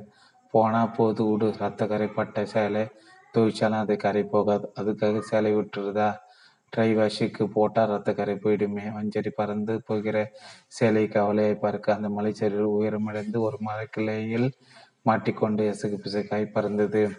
அதே பதினேழு சென்னை மத்திய சிறைச்சாலை இரவு எட்டு மணி. கண்டம் வார்டு. செயல் சூப்பரண்டு ஜேக்கப் வார்டன் பனிராஜ் உளவுத்துறை சேர்ந்த சங்கர் நான்கு ஜான் நான்கு பேரும் டார்ச் வெளித்தோடு அந்த தனிமை சிறைக்குள் நுழைந்தார்கள். வெறும் தரையில் படித்திருந்த உருவமும் எழுந்து உட்கார்ந்தது. ஜேக்கப் குரல் கொடுத்த நாகப்பா அவன் உட்கார்ந்த நிலையில் ஏறிட்டான். ஜேக்கப் தொடர்ந்து பேச உனக்கு தூக்கு தண்டனை கிடைக்க காரணமாக இருந்த ஜோதி பாண்டியன் கதையை முடிச்சாச்சு. டாப் ஸ்லீப்பு மலைச்சரில் ஜோதி பாண்டியன் படமாக தொங்கிட்டு இருக்கான். நாகப்பன் ஆர்வம் தெரிக்கும் வீடுகளோடு நிமிர்ந்தான். நிஜமா சங்கர் குறுக்கிட்ட ஏகப்பட்ட கத்தி குத்து ஆளு உயிரை விட்டுட்டான் படி எடுத்து மலை சரிவுக்குள்ளே வீசிட்டோம். அவன் செத்து கிடந்த கோலத்தை கேமராவில் கிளிக்கு பண்ணி கொண்டாந்திருக்கும் போட்டோவை பாரு. சங்கர் கையில் வைத்திருந்த போட்டோவை நீட்ட நாகப்பன் வாங்கி பார்த்துவிட்டு சந்தோஷம் தாங்காமல் சந்தோஷம் தாங்காமல் சிரித்தான். ரொம்ப நன்றிங்க ஐயா. இந்த பாவியோட சா சாவுக்கு அப்புறம் தான் என் மனசு நிம்மதியாக இருக்குது உனக்கு நாங்கள் நிம்மதியும் சந்தோஷத்தையும் கொடுத்துட்டோம். நீ சொன்னபடி ஜோதி பாண்டிடே திருத்து கட்டிட்டு பேச்சு மாறாமல் இனிமே நீ எங்களுக்கு உதவணும். கண்டிப்பாக உத உதவேன் ஐயா துப்பாக்கி கொடுங்க. உங்கள் திட்ட உங்கள் திட்டப்படி பெரிய பூ மாலைக்குள்ள ரிவால்வரை மறைச்சு வச்சுக்கிட்டு போய் அந்த முதலமைச்சர் சபை பேண்டலை திட்டு கட்டிட்டு அதே இடத்துல என்னையும் சுட்டுக்கிட்டு செத்து போயிடுறேன். என்னைக்கு தூக்கு கயத்துல போகிற உயிர் இன்னைக்கு போகட்டுமே நாகப்பா. இப்போ மணி எட்டு மெரினா பீச்சில் முதலமைச்சர் கலந்துக்கிற பொதுக்கூட்டம் நடந்துக்கிட்டு இருக்கு. நிகழ்ச்சி நிரல் படி சிஎம் ஒன்பது மணிக்கு பேசுகிறார் அந்த சமயத்தில் மழை. மாலை அணிவிப்பு நிகழ்ச்சி நடக்குது. எதிர்கட்சி தலை சிஎம் கட்சியோட நிர்வாகிகிட்ட பேசி மாலை போடுறதுக்கு லிஸ்ட்ல உன்னோட பேரையும் சேர்த்து விட்டிருக்கிறார். லிஸ்ட்ல பேரும் மலர்தாசன் ஞாபகம் வச்சு மைக்கில் உன் பெயரை படித்ததும் மேடைக்கு வர மாலை போடுற மாதிரி பாவலா காட்டி துப்பாக்கி சுட்டு தள்ளுற குறைந்தபட்சம் மூணு தோட்டாவது சிஎம்ல மார்பில் பாயணும். அவரை சுட்டு அவரை கையோட நீயும் நெத்தில சுட்டுட்டு செத்துடணும். விவேக்கிற்க பயமேன். இரண்டு அத்தியாயம் பதினேழு சென்னை மத்திய சிறைசாலை இரவு எட்டு மணி கண்டம் வார்டு. செயல் சூப்ரண்டு ஜேக்கப் வார்டன் பழனிராஜ் உளவுத்துறையைச் சேர்ந்த சங்கர் ஜான் ஆகிய நான்கு பேரும் டாச்சி வெளிச்சத்தோடு அந்த தனிமை சிறைக்குள் நுழைந்தார்கள். வெறும் தரையில் படித்திருந்த உறவும் உருவம் எழுந்து உட்கார்ந்தது. ஜேக்கப் குரல் கொடுத்தார் நாகப்பா அவன் உட்கார்ந்த நிலையில் ஏறிட்டான். ஜேக்கப் தொடர்ந்து பேசினான். உனக்கு தூக்கு தண்டனை கிடைக்க காரணமாக இருந்த ஜோதி பாண்டியனோட கதையை முடிச்சாச்சு. டாப் ஸ்லீப் மலை சரிவில் ஜோதி பாண்டியன் படாமா தொங்கிட்டு இருக்கான். நாகப்பன் ஆர்வம் தெரிக்கும் மொழிகளோடு நிமிர்ந்தான். நிஜமாவா? சங்கர் குறுக்கிட்டான். ஏகப்பட்ட கத்தி குத்து ஆள் உயிரை விட்டுட்டான். படையெடுத்து எடுத்து மலை சரிவுக்குள்ளே வீசிட்டோம். அவன் செத்து கிடந்த கோலத்தை கேமராவில் கிளிக்கு செய்ய பண்ணி கொண்டாந்திருக்கும் ஃபோட்டோ வைப்பார் சங்கர். கையில் வைத்திருந்த ஃபோட்டோவை நீட்ட நாகப்பன் வாங்கி பார்த்துவிட்டு சந்தோஷம் சாங் தாங்காமல் சிரித்தான். ரொம்ப நன்றிங்க ஐயா. இந்த பாவியோட சாவுக்கு அப்புறம் தான் என் மனசு நிம்மதியாக இருக்குது உனக்கு நாங்கள் நிம்மதியை சந்தோஷம் கொடுத்துட்டோம். நீ சொன்னபடி ஜோதி ஜோதி பாண்டியனை தீர்த்து கட்டிட்டோம். பேச்சு மாறாமல் இனிமேல் நீ எங்களுக்கு உதவணும். கண்டிப்பாக உதவேன் ஐயா. துப்பாக்கியை கொடுங்க. உங்கள் திட்டப்படி பெரிய பூமாலைக்குள்ளே ரிவால்வரை மறைச்சி வச்சுக்கிட்டு போய் அந்த முதலமைச்சர் சபையை மேடையில் தித்து கட்டிட்டு அதே இடத்துல என்னை சுட்டுக்கிட்டு செத்து போயிடுறேன். என்னைக்கு தூக்க கைத்தில் போகிற உயிர் இன்னைக்கு போகட்டுமே. நகப்பா இப்போ மணி எட்டு. மெரினா பீச்சில் முதலமைச்சர் கலந்துக்கிற பொதுக்கூட்டம் நடந்துக்கிட்டு இருக்கு. நிகழ்ச்சி நிரல்படி சிஎம் ஒன்பது மணிக்கு பேசுகிற அந்த சமயத்தில் தான் மாலை அணிவிப்பு நிகழ்ச்சியும் நடக்குது. எதிர்கட்சி தலைவர் சிஎம்ஏ கட்சியோட நிர்வாகிகிட்ட பேசி மாலை போடுறவங்க லிஸ்ட்டில் உன்னோட பேரையும் சேர்த்து விட்டுருக்காரு. லிஸ்ட்டில் உன் பேர் தான் மலர்தாசன் ஞாபகம் வச்சுக்கோ. மைக்கில் உன் பேரை படித்தது மேடைக்கு போகிற மாலை போடுற மாதிரி பாவலா கட்டி துப்பாக்கியில் சுட்டு தள்ளுற குறைந்தபட்சம் மூணு தொட்டாவது சிஎம் மார்புல பயணம். அவரை சுட்ட அதே கையோட நீர் நெத்தில சுட்டுக்கிட்டு செத்துடணும். சந்தோஷமா கண்கள் நீர் சிதற சிரித்தான் ஆகப்பான் ஜோதி பாண்டியனை கொண்டு நீங்கள் எனக்கு சந்தோஷத்தை கொடுத்த மாதிரி நான் சிஎம்ஐ பிணமாக்கி உங்களுக்கு சந்தோஷத்தை கொடுப்பேன். இந்த ட்ரெஸ்ஸை மாட்டிக்கோ பிளாஸ்டிக் பையில் கொண்டு போயிருந்த சலவி வெள்ளை வேஷ்டியும் சட்டையும் எடுத்து நீட்டினார் வார்டன். நாகப்பன் வாங்கி இரண்டே நிமிடத்தில் உடை மாற்றி கொண்டான். ஆறுகளோடு வெளியே வந்தான். உளவுத்துறையை சேர்ந்த சங்கர் ஜான் சிறைசாலையின் பின்பக்க வழியை குட்டி கொண்டு போய் காரில் திணித்தார்கள். பொதுக்கூட்ட மேடைக்கு கொஞ்சம் தள்ளி கார் போய் நிற்கிற வரைக்கும் நீ வெளியே தலையை நீட்டக்கூடாது. நாகப்பா என்ன சத்தம் கேட்டாலும் வெளியே எட்டி பார்க்க கூடாது நாகப்பான் தலையாட்டினான். சங்க ஜெயில் சூப்பரண்டிடம் திருப்பினார். எதிர்கட்சி தலைவருக்கு ஃபோன் பண்ணி திட்டம் ஒழுங்கான முறையில் போயிட்டு இருக்குன்னு சொல்லிடுங்க சிஎம்மோட கதையை முடிஞ்சதும் அவர் போய் பார்த்து பேசின தொகையை வாங்கிடுங்க. இல்லைன்னா தொகை வாங்க முடியாது. சூப்பரண்டு ஜேக்கப் சிரித்தார் எதிர்கட்சி தலைவர் பேசின தொகையை கொடுத்துறதுல நியாயமானவர். சிஎம் சிறுசபைக்கு பின்னாடி அவரோட கட்சி உடஞ்சி உடைஞ்சிருமுங்கிறத அதன் காரணமாக தேர்தல் வந்து தான் சீம் ஆயிட ஆயிடலாமுங்கிறது அவரோட நினைப்பு. அந்த நினைப்புப்படி அவர் வேலை சிஎம் ஆயிட்டா உங்களுக்கும் சரி எனக்கும் சரி எதிர்காலம் பிரகாச பிரகாசமாக இருக்கும் அந்த நம்பிக்கையில் தானே இந்த மாதிரியான காரியங்களுக்கு ஒத்துக்கிறோம். அப்போ நாங்கள் கிளம்பட்டுமா? ஒரு நிமிஷம் என்ன திட்டப்படி சிஎம் சுட்டு கொல்லப்பட்டு நாகப்பன் தற்கொலை பண்ணிக்கிட்டதும் உடனடியாக எனக்கு தகவல் வரணும். அப்போ தான் நாகப்பன் சிறையிலேருந்து தப்பி உடனே என்னோட மேலதிகாரிகளுக்கு நான் தகவல் கொடுக்க வசதியாக இருக்கும். சம்பவம் நடந்த அடுத்த நிமிஷம் உங்களுக்கு ஃபோன் வரும். வார்டன் ஃபோனுக்கு பக்கத்திலே காத்துக்கிட்டு இருப்பார். சங்கரும் ஜானும் காருக்குள் நுழைந்தார்கள். நாகப்பன் பின் சீட்டில் பதுங்கி கொள்ள கார் கிளம்பியது பிரதான கெட்டுக்கு வந்ததும் அங்கே நின்றிருந்த செக்யூரிட்டர்கள் அது உளவுத்துறையைச் சேர்ந்த கார் அடையாளம் கண்டு கொண்டு சல்யூட் அடித்தார்கள். கார் சிறைசாலையின் வாசலிலிருந்து விடுபட்டு மெயின் ரோட்டுக்கு வந்து கடைக்கரை நோக்கம் நோக்கி வேகம் பிடித்தது. சங்கர் மணிக்கட்டை நேரம் பார்த்தார் எட்டு இருபது. அத்தியாயம் பதினெட்டு. ரிசப்ஷனிஸ்ட் நந்தினிக்கு மயக்கம் தெளிந்து ஆள் உணர்வுக்கு மீண்ட போது மிக அருகில் விவேக்கின் முகம் தெரிந்து மருண்டாள். இதோ பார் நந்தினி இந்த சந்தர்ப்பத்தில் உண்மை சொல்ல மறைச்ச. அதனோட பின்விளைவு ரொம்ப மோசமா இருக்கும். நீ எல்லாம் உண்மையில சொல்லிட்டா. உனக்கு தண்டனை கிடைக்காம பார்த்துக்கிறது என்னோட வேலை. நந்தினி நடுக்கமாக எழுந்து உட்கார்ந்தால் உண்மை சொல்லிடுறேன் சார். சொல்லு. கடந்த ஒரு மாசமா இந்த ஹோட்டலில் தங்கியிருக்க சுனிலும் நானும் ஒருத்தர் ஒருத்தர் விரும்ப ஆரம்பித்தோம் அவரோட பழக்க ஆரம்பித்த பின்னாடி தான் அவருக்கும் செங்குட்டும் நம்பிக்கும் இருக்கிற நெருக்கம் எனக்கு தெரிஞ்சது. சுனில் அடிக்கடி தமிழ்நாட்டு அரசியல் ஒரு பெரிய மாற்றத்தை உண்டு பண்ணுறதுக்கு தான் மெட்ராஸ் வந்திருக்கிறான்னு சொல்ல ஆரம்பித்தார் அதை பற்றின விவகாரம் எனக்கு தெரியாமல் இருந்தது. நேற்று ராத்திரி ஹோட்டல் ரூமில் செங்கட்டுவனம் சுனில பேசிட்டு இருந்தப்ப நான் போனேன். நான் அப்படியே போனதுக்கு காரணம் ஒவ்வொரு நாளும் ராத்திரி ஒன்பது மணிக்கு எனக்கு டியூட்டி முடியும் போது சுனில் சொல்லிட்டு போகிறது என்னோட வழக்கம். அதே மாதிரி நேற்று ராத்திரியும் போனப்ப சுனிலும் செங்குட்டுவனும் குடிப்பாதையில் இருந்தாங்க. சுனிலோட கையில் அவரோட லெட்ரு ஹெட் பேப்பர்ஸு இருந்தது. பால் பாயிண்ட் பேனால் கோடு கோடாக கிழிச்சு சுனில் ஏதோ சொல்லிட்டு இருந்தார். அப்பப்போ பேப்பரை கசக்கி குப்பை கூடையில் எரிஞ்சிட்டு இருந்தார். அவங்க பேச்சில் சிஎம் டைனமேட்டுங்கிற வார்த்தையில் அதிகமாக அடிபட்டது. நான் அரை கதவை தட்டின சுனில் திரும்பி பார்த்து அடையே கதவு திறந்து கிடக்குன்னு அதிர்ச்சி ஆகிட்டார் நாங்கள் பேசிட்டு இருந்து ஏதாவது காதில் விழுந்ததான்னு கேட்டார். நான் கேட்ட வார்த்தைகளை சொன்னேன். ரெண்டு பேரும் திடிக்கிட்டு போயிட்டாங்க. செங்குட்டு என் கையை பிடிச்சிக்கிட்டு நாங்கள் பேசிட்டு இருந்து வெளியே யார்கிட்டையும் சொல்லிடாதேம்மா.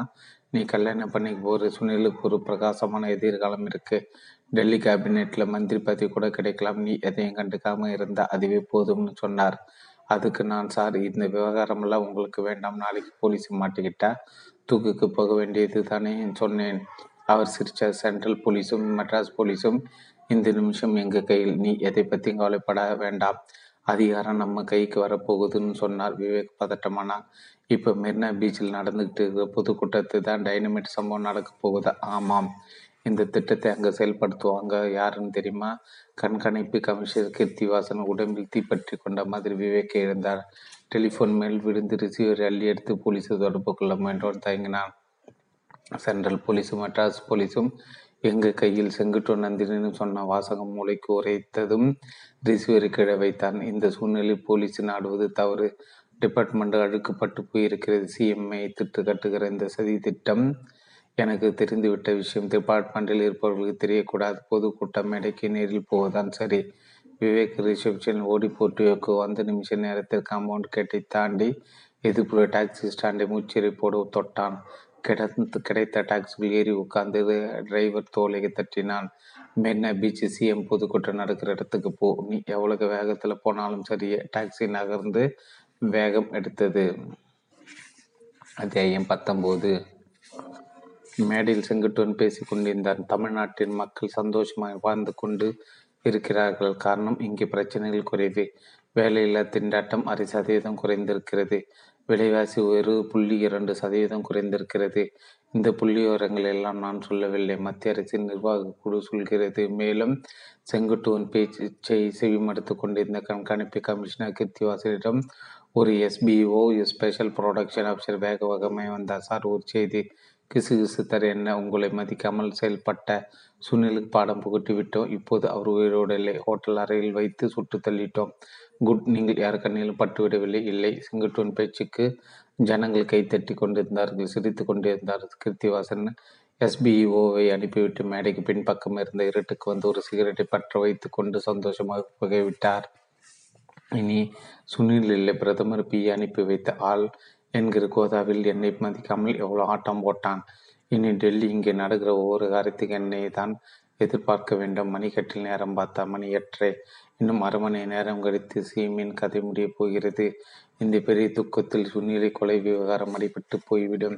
கையில் இந்த சிகரெட்டு பாதியாய் கரை திறந்த போது தன் முதுகில் யாரோ தொடு உணர்வு தாக்க சற்றென்று திரும்பினார் அந்த மெல்லிய இருட்டில் முகம் பிடிப்பட்டது விவேக். சிகரெட்டை கீழே போட்டுவிட்டு விவேக்கின் கைகளை பற்றி கொண்டார் முகம் பாவம் மாறினாலும் அதை மறைத்து கொண்டு செயற்கான உற்சாகத்தோடு கேட்டார் நீங்க லீவில் இருக்குதா? போயிருக்குதா? கேள்விப்பட்டேனே. டியூட்டிக்கு எப்போ திரும்பினீங்க? எம்பி செங்கோட்டு உங்ககிட்ட எதுவும் சொல்லலையே? என்ன விஷயம்? சீமையை தீட்டுக்கட்ட விஷயத்தில் உங்களுக்கும் செங்கோட்டுக்கும் சட்ட ரீதியான உதவிகளை செய்யும்படி கண்களுக்கு சட்ட ரீதியான உதவி செய்யும்படி டெல்லி சிபிஎன்ஐ அனுப்பியிருக்கு. மெட்ராஸுக்கு சாயந்தரம் வந்ததுமே செங்குட்டனை பார்த்து பேசிட்டு உங்களை தான் சந்திக்க முடியல. கிருத்திவாசனம் வளர்ந்தான் நீங்களும் டெல்லி அரசியல் ஜோதியில் வைக்க மாட்டி மாயிட்டீங்களா? வேற வழி நம்ம பாரத திருநாட்டில் அரசியல்வாதிகளை அனுசரித்து போகலாம் எதுவும் நடக்காதே. சரியா சொன்னீங்க. நம்ம திட்டத்தில் எனக்கு சில டவுட்ஸ் மிஸ்டர் கிருத்திவாசன் என்ன டவுட்ஸ் செங்குட்டோன் காட்டின பிளானை பார்த்தேன். மைக்கிலேருந்து முன்னாடி எஃபெக்ட் ஏரியான்னு போட்டிருக்கு. அதுக்கு என்ன அர்த்தம்? பிளாட்டினை காட்டின மனிதர் விளக்கம் சொல்லலையா? சொல்கிறதுக்கு இருந்தால் அதுக்குள்ளே கட்சிக்காரங்க வந்துட்டாங்க. அதுக்கப்புறம் அவரை சந்திக்க முடியல. எஃபெக்ட் ஏரியாங்கிறது மைக்கில் பூர்த்தி இருக்கிற டைனமிட் வெடிக்கும் போது பாதிக்கப்படுற ஏரியா. அந்த ஏரியாவுக்குள்ளே யார் இருந்தாலும் ஃபீஸ் ஃபீஸ் ஆகிடுவாங்க ரிமோட் கண்ட்ரோல் சிஸ்டம் தானே? ஆமாம் ரிமோட் கண்ட்ரோல் யாருக்கிட்ட இருக்குது எம்பி உங்ககிட்ட எதுவும் சரி சொல்லலை பொறுக்கு அதுவும் மேடைக்கு பக்கமாக ஒயிட் பேண்ட்டு ஒயிட் ஷர்ட்டு ரெண்டு விஜிலன்ஸ் ஆஃபீஸர் நிற்கிறாங்களே அவங்களுக்குள்ள. ஒருத்துக்கிட்ட இருக்குது சிஎம் மைக்குக்கு முன்னாடி நின்று பேச ஆரம்பித்ததும் ரிமோட் கண்ட்ரோல் பட்டனை தட்டிடுவாங்க. ரிமோட் கண்ட்ரோல் ஃபெயிலியர் ஆகிடாது ஜெர்மன் மேட் ஆர்சி யூனிட் அது. வெகு துல்லியம் கிழக்கில் சூரியன் உதிக்கிறது. எவ்வளோ நிச்சயமோ அவ்வளோ நிச்சயம். பட்டனை அத்தனை டைனமேட் வெடிக்கிறது. அந்த ரிமோட் கண்ட்ரோலை நான் பார்க்கலாமா? கிருத்திவாசன் விவேக்கை பார்த்தா உள்மனத்துள் ஒரு சிவப்பு கொடி பறந்து விவேக்கை எந்த அளவுக்கு நம்பலாம்? அத்தியாயம் இருபது. வெள்ளை சட்டு சலவை செய்த வேட்டி வேஷ்டி உடுத்தி தூளியில் காப்பி கொட்டை நிறை சல்வையை பூர்த்தி கையில் கனமான ரோஜா மாலையுடன் மேடைக்கு பக்கத்தில் மாலை போடுவர்களின் வரிசையில் நின்றிருந்தான் நாகப்பன். தலைக்கு நரை டையடித்து கண்களுக்கு ஒரு வெள்ளி பிரேமிட்ட கண்ணாடியை கொடுத்திருந்ததில் நாகப்பன் முகம் ஒரு பெரிய மனுஷத்தன்மைக்கு போயிருந்தது. இடது கை விரலில் பற்றியிருந்த ரிவால்வர் ரோஜா மாலையின் கணத்தில் பதுங்கியிருக்க கட்சி நிர்வாகி அடிக்கடி நாகப்பனை பார்த்து ஒரு சந்தோஷ புன்னகை பூத்தார். மேடையில் அந்த அறிவிப்பு கேட்டது. அடுத்தபடியாக நம் தமிழகத்தின் காவல் தெய்வமாய் விளங்கும் முதலமைச்சர் அவர்கள் சிறப்புரை வழங்குவார்கள். அதற்கு முன்னதாய் மாலை அணிவிப்பு நிகழ்ச்சி. மாலை போடுவர்கள் மேடைக்கு இடதுபுறமாய் வரிசையில் நின்று ஒவ்வொருவராய் மேடை ஏறி நம் முதல்வருக்கு மாலை அணிவிக்க வேண்டுகிறேன். மாலை போட காத்திருந்தவர்கள் வரிசையில் சின்னதாய் பரபரப்பு அரும்பி மேடை நோக்கி முண்டியடித்தார்கள் கட்சி நிர்வாகி ஓடி வந்தார். அவசரப்படாதீங்க பொறுமையா. ஒவ்வொருத்தர மேடைக்கு போங்க மைக்கில் எந்த அமைப்பு சார்பா மாலை போடுறீங்கன்னு சொல்லிட்டு போடுங்க. அப்பதான் வந்திருக்கிறது யார் யாருன்னு முதலமைச்சருக்கு தெரியும். வரிசையில் பத்தாவது ஆளாய் நின்றிருந்த நாகப்பன் கட்சி நிர்வாகி பார்த்து கண்ணை சுமிட்டினால் வரிசை நகர ஆரம்பித்தது. அத்தியாயம் இருபத்தொன்று மேடைக்கு பின்புற இருட்டில் கிருத்திவாசனை பார்த்து மறுபடியும் கேட்டான் விவேக். அந்த ரிமோட் கண்ட்ரோலை நான் பார்க்கலாம் நான் ஏற்பாடு பண்ணுறேன் நகரம் ஒன்றின் முதுகு எதுவே வருடியது திரும்பினார். கோகுல்நாத் விவேக் போனார். அந்த ரெண்டு விஜிலன்ஸ் ஆஃபீஸரையும் கூப்பிடுங்க கிருத்திவாசன் கூப்பிட்டு அவங்க பக்கத்தில் வந்ததும் அவங்ககிட்ட இருக்கிற ரிமோட் கண்ட்ரோலை என்கிட்ட கொடுக்க சொல்லணும். நான் இப்போ சொன்னதை மீறி அதிக பிரசிங்கத்தனமாக நடந்துட்டா உங்களை தயவு தாட்சியம்பனை பார்க்காம சுட வேண்டியிருக்கும். கீர்த்திவாசன் குரல் நடுக்க கூப்பிட்ட வி ஓ எஸ் மேடை பார்த்து ஒரு பக்கவற்றில் நின்று அவர்கள் திரும்பி பார்த்தார்கள். கீர்த்திவாசனை அடையாளம் கண்டு கொண்டு பக்கத்தில் வந்தார்கள். சார் கோகுல்நாத்தின் கையில் இருந்த கீர்த்திவாசன் முதுகே அடுத்து மயக்கேறியது கீர்த்திவாசன் அவர்களை பார்த்து முணங்கினார் ரிமோட்டு கண்ட்ரோலை எடுத்துக்கிட்டு இவர் எடுத்து இவர்கிட்ட கொடுங்க. விஓஸ் திகைத்தார்கள் எதுக்கு? மேடையில் சிஎம்முக்கு மாலை அணிப்பு நிகழ்ச்சி ஆரம்பமாகிவிட்டது சார். எந்த நிமிஷத்திலும் அவர் பேசலாம். ரிவால்வர் அழுத்தப்பட்டது. முதல்ல கொடுங்க சொல்கிறேன் விஓஸ்கில் ஒருவன் தன் இடுப்பு பகுதி பத்திரப்பை வைத்திருந்த அரைப்படி அரைடி ஸ்கேல் அளவில் இருந்த ரிமோட் கண்ட்ரோலை எடுத்து நீட்டினான். வாங்கி கொண்ட விவேகி கீர்த்திவாசன் கன்னத்தை தட்டினான். தேங்க்யூ சொல்லி பின் தன் பாக்கெட் பாயிண்ட் பாக்கெட்டுக்கு தொட்டு ஒரு மிக்கு ரிவால்வர் எடுத்து விஓஸ்களுக்கு எதிராக நீட்டினான். மூச்சு கட்டாமல் நடந்து போய் அங்கே நிற்கிற டாக்ஸிக்குள்ளே ஏறணும். முரண்டை பிடிச்சா பீச் மனுக்கு ரத்தத்தை கொடுக்க வேண்டி வரும். கோகுல்நாத் கீர்த்திவாசனையும் விவேக் ரெண்டு பேர் ரெண்டு வியூவர்ஸையும் கொஞ்சம் தலை தொலைவில் தள்ளி நிறுத்தியிருந்த டாக்ஸியை நோக்கி நகர்த்தி கொண்டு போனார்கள். இருபது அடி நடந்திருப்பார்கள். வியூவர்ஸ்கள் ஒருவன் திடீரென்று கீழே சரிவது போல் சரிந்து கோகுல்நாத்தின் வயிற்றில் முற்றிலும் ஓங்கி குத்தினான். கோகுல்நாத் மல்லாந்தார் கையிலிருந்து ரிவால்வர் ஏதோ ஒரு திசையில் ஏகிறது விவேக் நிலைமை ஜீர்ணித்து சுடுவதற்கு மூன்று பேரும் அவனை நெருக்கமாய் சூழ்ந்தார்கள். கண்ணை மிக்கிற நேரத்தில் ரிவால்வரை தட்டிவிட்டார்கள். ஒளிபெருக்கில் குரல் கேட்டுக்கொண்டிருந்தது நாற்பத்தி ஓராவது வட்ட வட்டாரத்தின் சார்பாக தலைவருக்கு இந்த மலர் மலை அன்போடு அணிவிக்கிறேன். தமிழக பஞ்சாலை சங்க ஒன்றியத்தின் சார்பாக தங்க தலைவருக்கு இந்த பொன்னாடை பூர்த்தி மகிழ்வு மகிழ்விக்கிறோம் விவேக்கின் முகத்தை குறிவைத்து மூன்று பேரும் கைகளை வீச விவேக் பின்ன வாங்கி காலை விசிறினான். கீர்த்திவாசன முகத்தை விவேக் பூர்ஸ் அணிந்த கால் நொறுக்கியது. ஆ என்று சாய்ந்தார். சாய்ந்தவரும் வயிற்றில் மறுபடியும் ஒரு ராட்சச உதை வாயில் ரத்தம் தள்ளினார். விவி பா பாய்ந்து விவேக்கின் தோள்பட்டைகளை பிடிக்க விவேக்கு முன் கைகளால் எதிர்பாராத விதமாய் இடித்தான். நெஞ்சில் உழைக்கல் அடி விழுந்த மாதிரி இருவரும் பக்கத்திற்கு ஒருவராய் சரியா கோகுல்நாத் இருட்டில் ரிவால்களை பொறுக்கி கொண்டு ஓடி வந்தார். விவேக் புன்னாய்க்கு தன் கோகுல்நாத் இனி இவங்களுக்கு ரிவால்வர் அவசியமில்லை. ஒரு ஆம்புலன்ஸுக்கு ஏற்பாடு பண்ணுங்க. நான் பொதுக்கூட்ட மேடைக்கு போய் மைக்கில் இருக்கிற டைனமிட்டு ரிவ்யூ ரிமூவ் ரிமூவ் பண்ணிட்டு வந்துடுறேன். விவேக் தொலைவில் வெளிச்சமாய் தெரிந்த மேடையை நோக்கி ஓடினான். அத்தியாயம் இருபத்தி ரெண்டு அத்தியாயம் இருபத்தி ரெண்டு முதலமைச்சர் சிசபை அத்தியாயம் இருபத்தி ரெண்டு முதலமைச்சர் சிசபை கடுத்து நிறைய மாலைகளை வாங்கி வாங்கி களைத்து போனார். தனக்கு பின்னால் நின்றிருந்த பியோயிடம் கடிந்து ஐயோ மாலைகளை போட்டது போதும் சொல்லியா? காக்கா பிடிக்கிறதுக்கு ஒரு அளவு வேணாம். நான் தங்க தலை வேணாம். என் உடம்பு எவனாவது சுரண்டிட போகிறான் உனங்கெல்லாம் எங்கேருந்து ஐயா இவ்வளோ பெரிய மாலை கிடைக்குது பியோட முணுமுணுத்த சார் அவங்க ஏதோ பிரியத்துக்கு போகிறாங்க ஒரு பத்து நிமிஷம் பொழுத்துக்குங்க. மாலை போடுவதற்கு வந்த ஒன்பதாவது ஆள் தன் கையில் இருந்த லில்லி மாலை போட்டு விட்டு போனதும் நாகப்பன் ரோஜா மாலையோடு மேடை ஏறினான் இடது கையில் இருந்த ரிவால்வர் ரோஜா இதழ்களின் வாசை நகர்ந்து கொண்டிருந்தது. நாகப்பன் மேடை ஏறி முன்பாய் வந்து நின்ற அதே வினாடி விவேக் வலது பக்கமாய் மேலே மேல் தாவி ஏறின நாகப்பன் பேசின அன்பார்ந்த பெரியவர்களே தாய்மார்களே அந்த குரலை கேட்டது வெகு சற்றென்று நிமிர்ந்தான். இந்த குரலை எங்கேயோ கேட்டிருக்குமே மணலை மெல்லுகிற மாதிரியான குரல். விவேகன் கற்பூர மூளைக்கு சற்றென்று பிடிப்பட்டது இரண்டு மாதங்களுக்கு முன்னால் ஒரு கைதி விசாரிப்பதாக சென்ட்ரல் ஜெயிலுக்கு போயிருந்த போது கண்டம் வார்டு கைதி ஒருவன் தன் கால்களை பிடித்து கொண்டு ஐயா நிரபராதியான எனக்கு தூக்க தண்ணீர் கொடுத்துட்டாங்க ஐயா. சத்தியமா? நான் கொலை பண்ணலைங்க ஐயா. என்னை நீங்கள் தான் ஐயா காப்பாற்றணும் என்று கரகரப்பாய் வித்தியாசமான துணியில் எதிர் நினைவுக்கு தட்டுப்பட்டது. முகத்தை உற்று பார்த்தான் முப்பது சதவீத முகம் பிடிப்பட்டது கிராப் பூசப்பட்ட இந்த செயற்கை நிறைய டை டியூப்லைட் வெளிச்சத்து அந்நியாயமாய் மின்னது இவன் இவன். அவன் தூக்கு தண்டனை கைதி தான் இவன் எப்படி வெளியே வந்தான்? அதுவும் இந்த மேடைக்கு. கையில் ரோஜா மாலையோடு தமிழர் பேரவை சார்பாக இந்த ரோஜா மாலையை என் இதய மாலையாக பாவித்து பேசும்போது ரோஜா மாலை அசைய உள்ளே பதிந்த ரிவால்வர் வினாடி நேரத்துக்கு குறைவாய் தெரி இந்த மறை விவேக் மேடையின் இக்கோடியிலிருந்து நாகப்பன் மேலே நிஜமாகவே பாய்ந்தான். எதன் மீது இடித்து கொள்ளாத பாய்ச்சல்.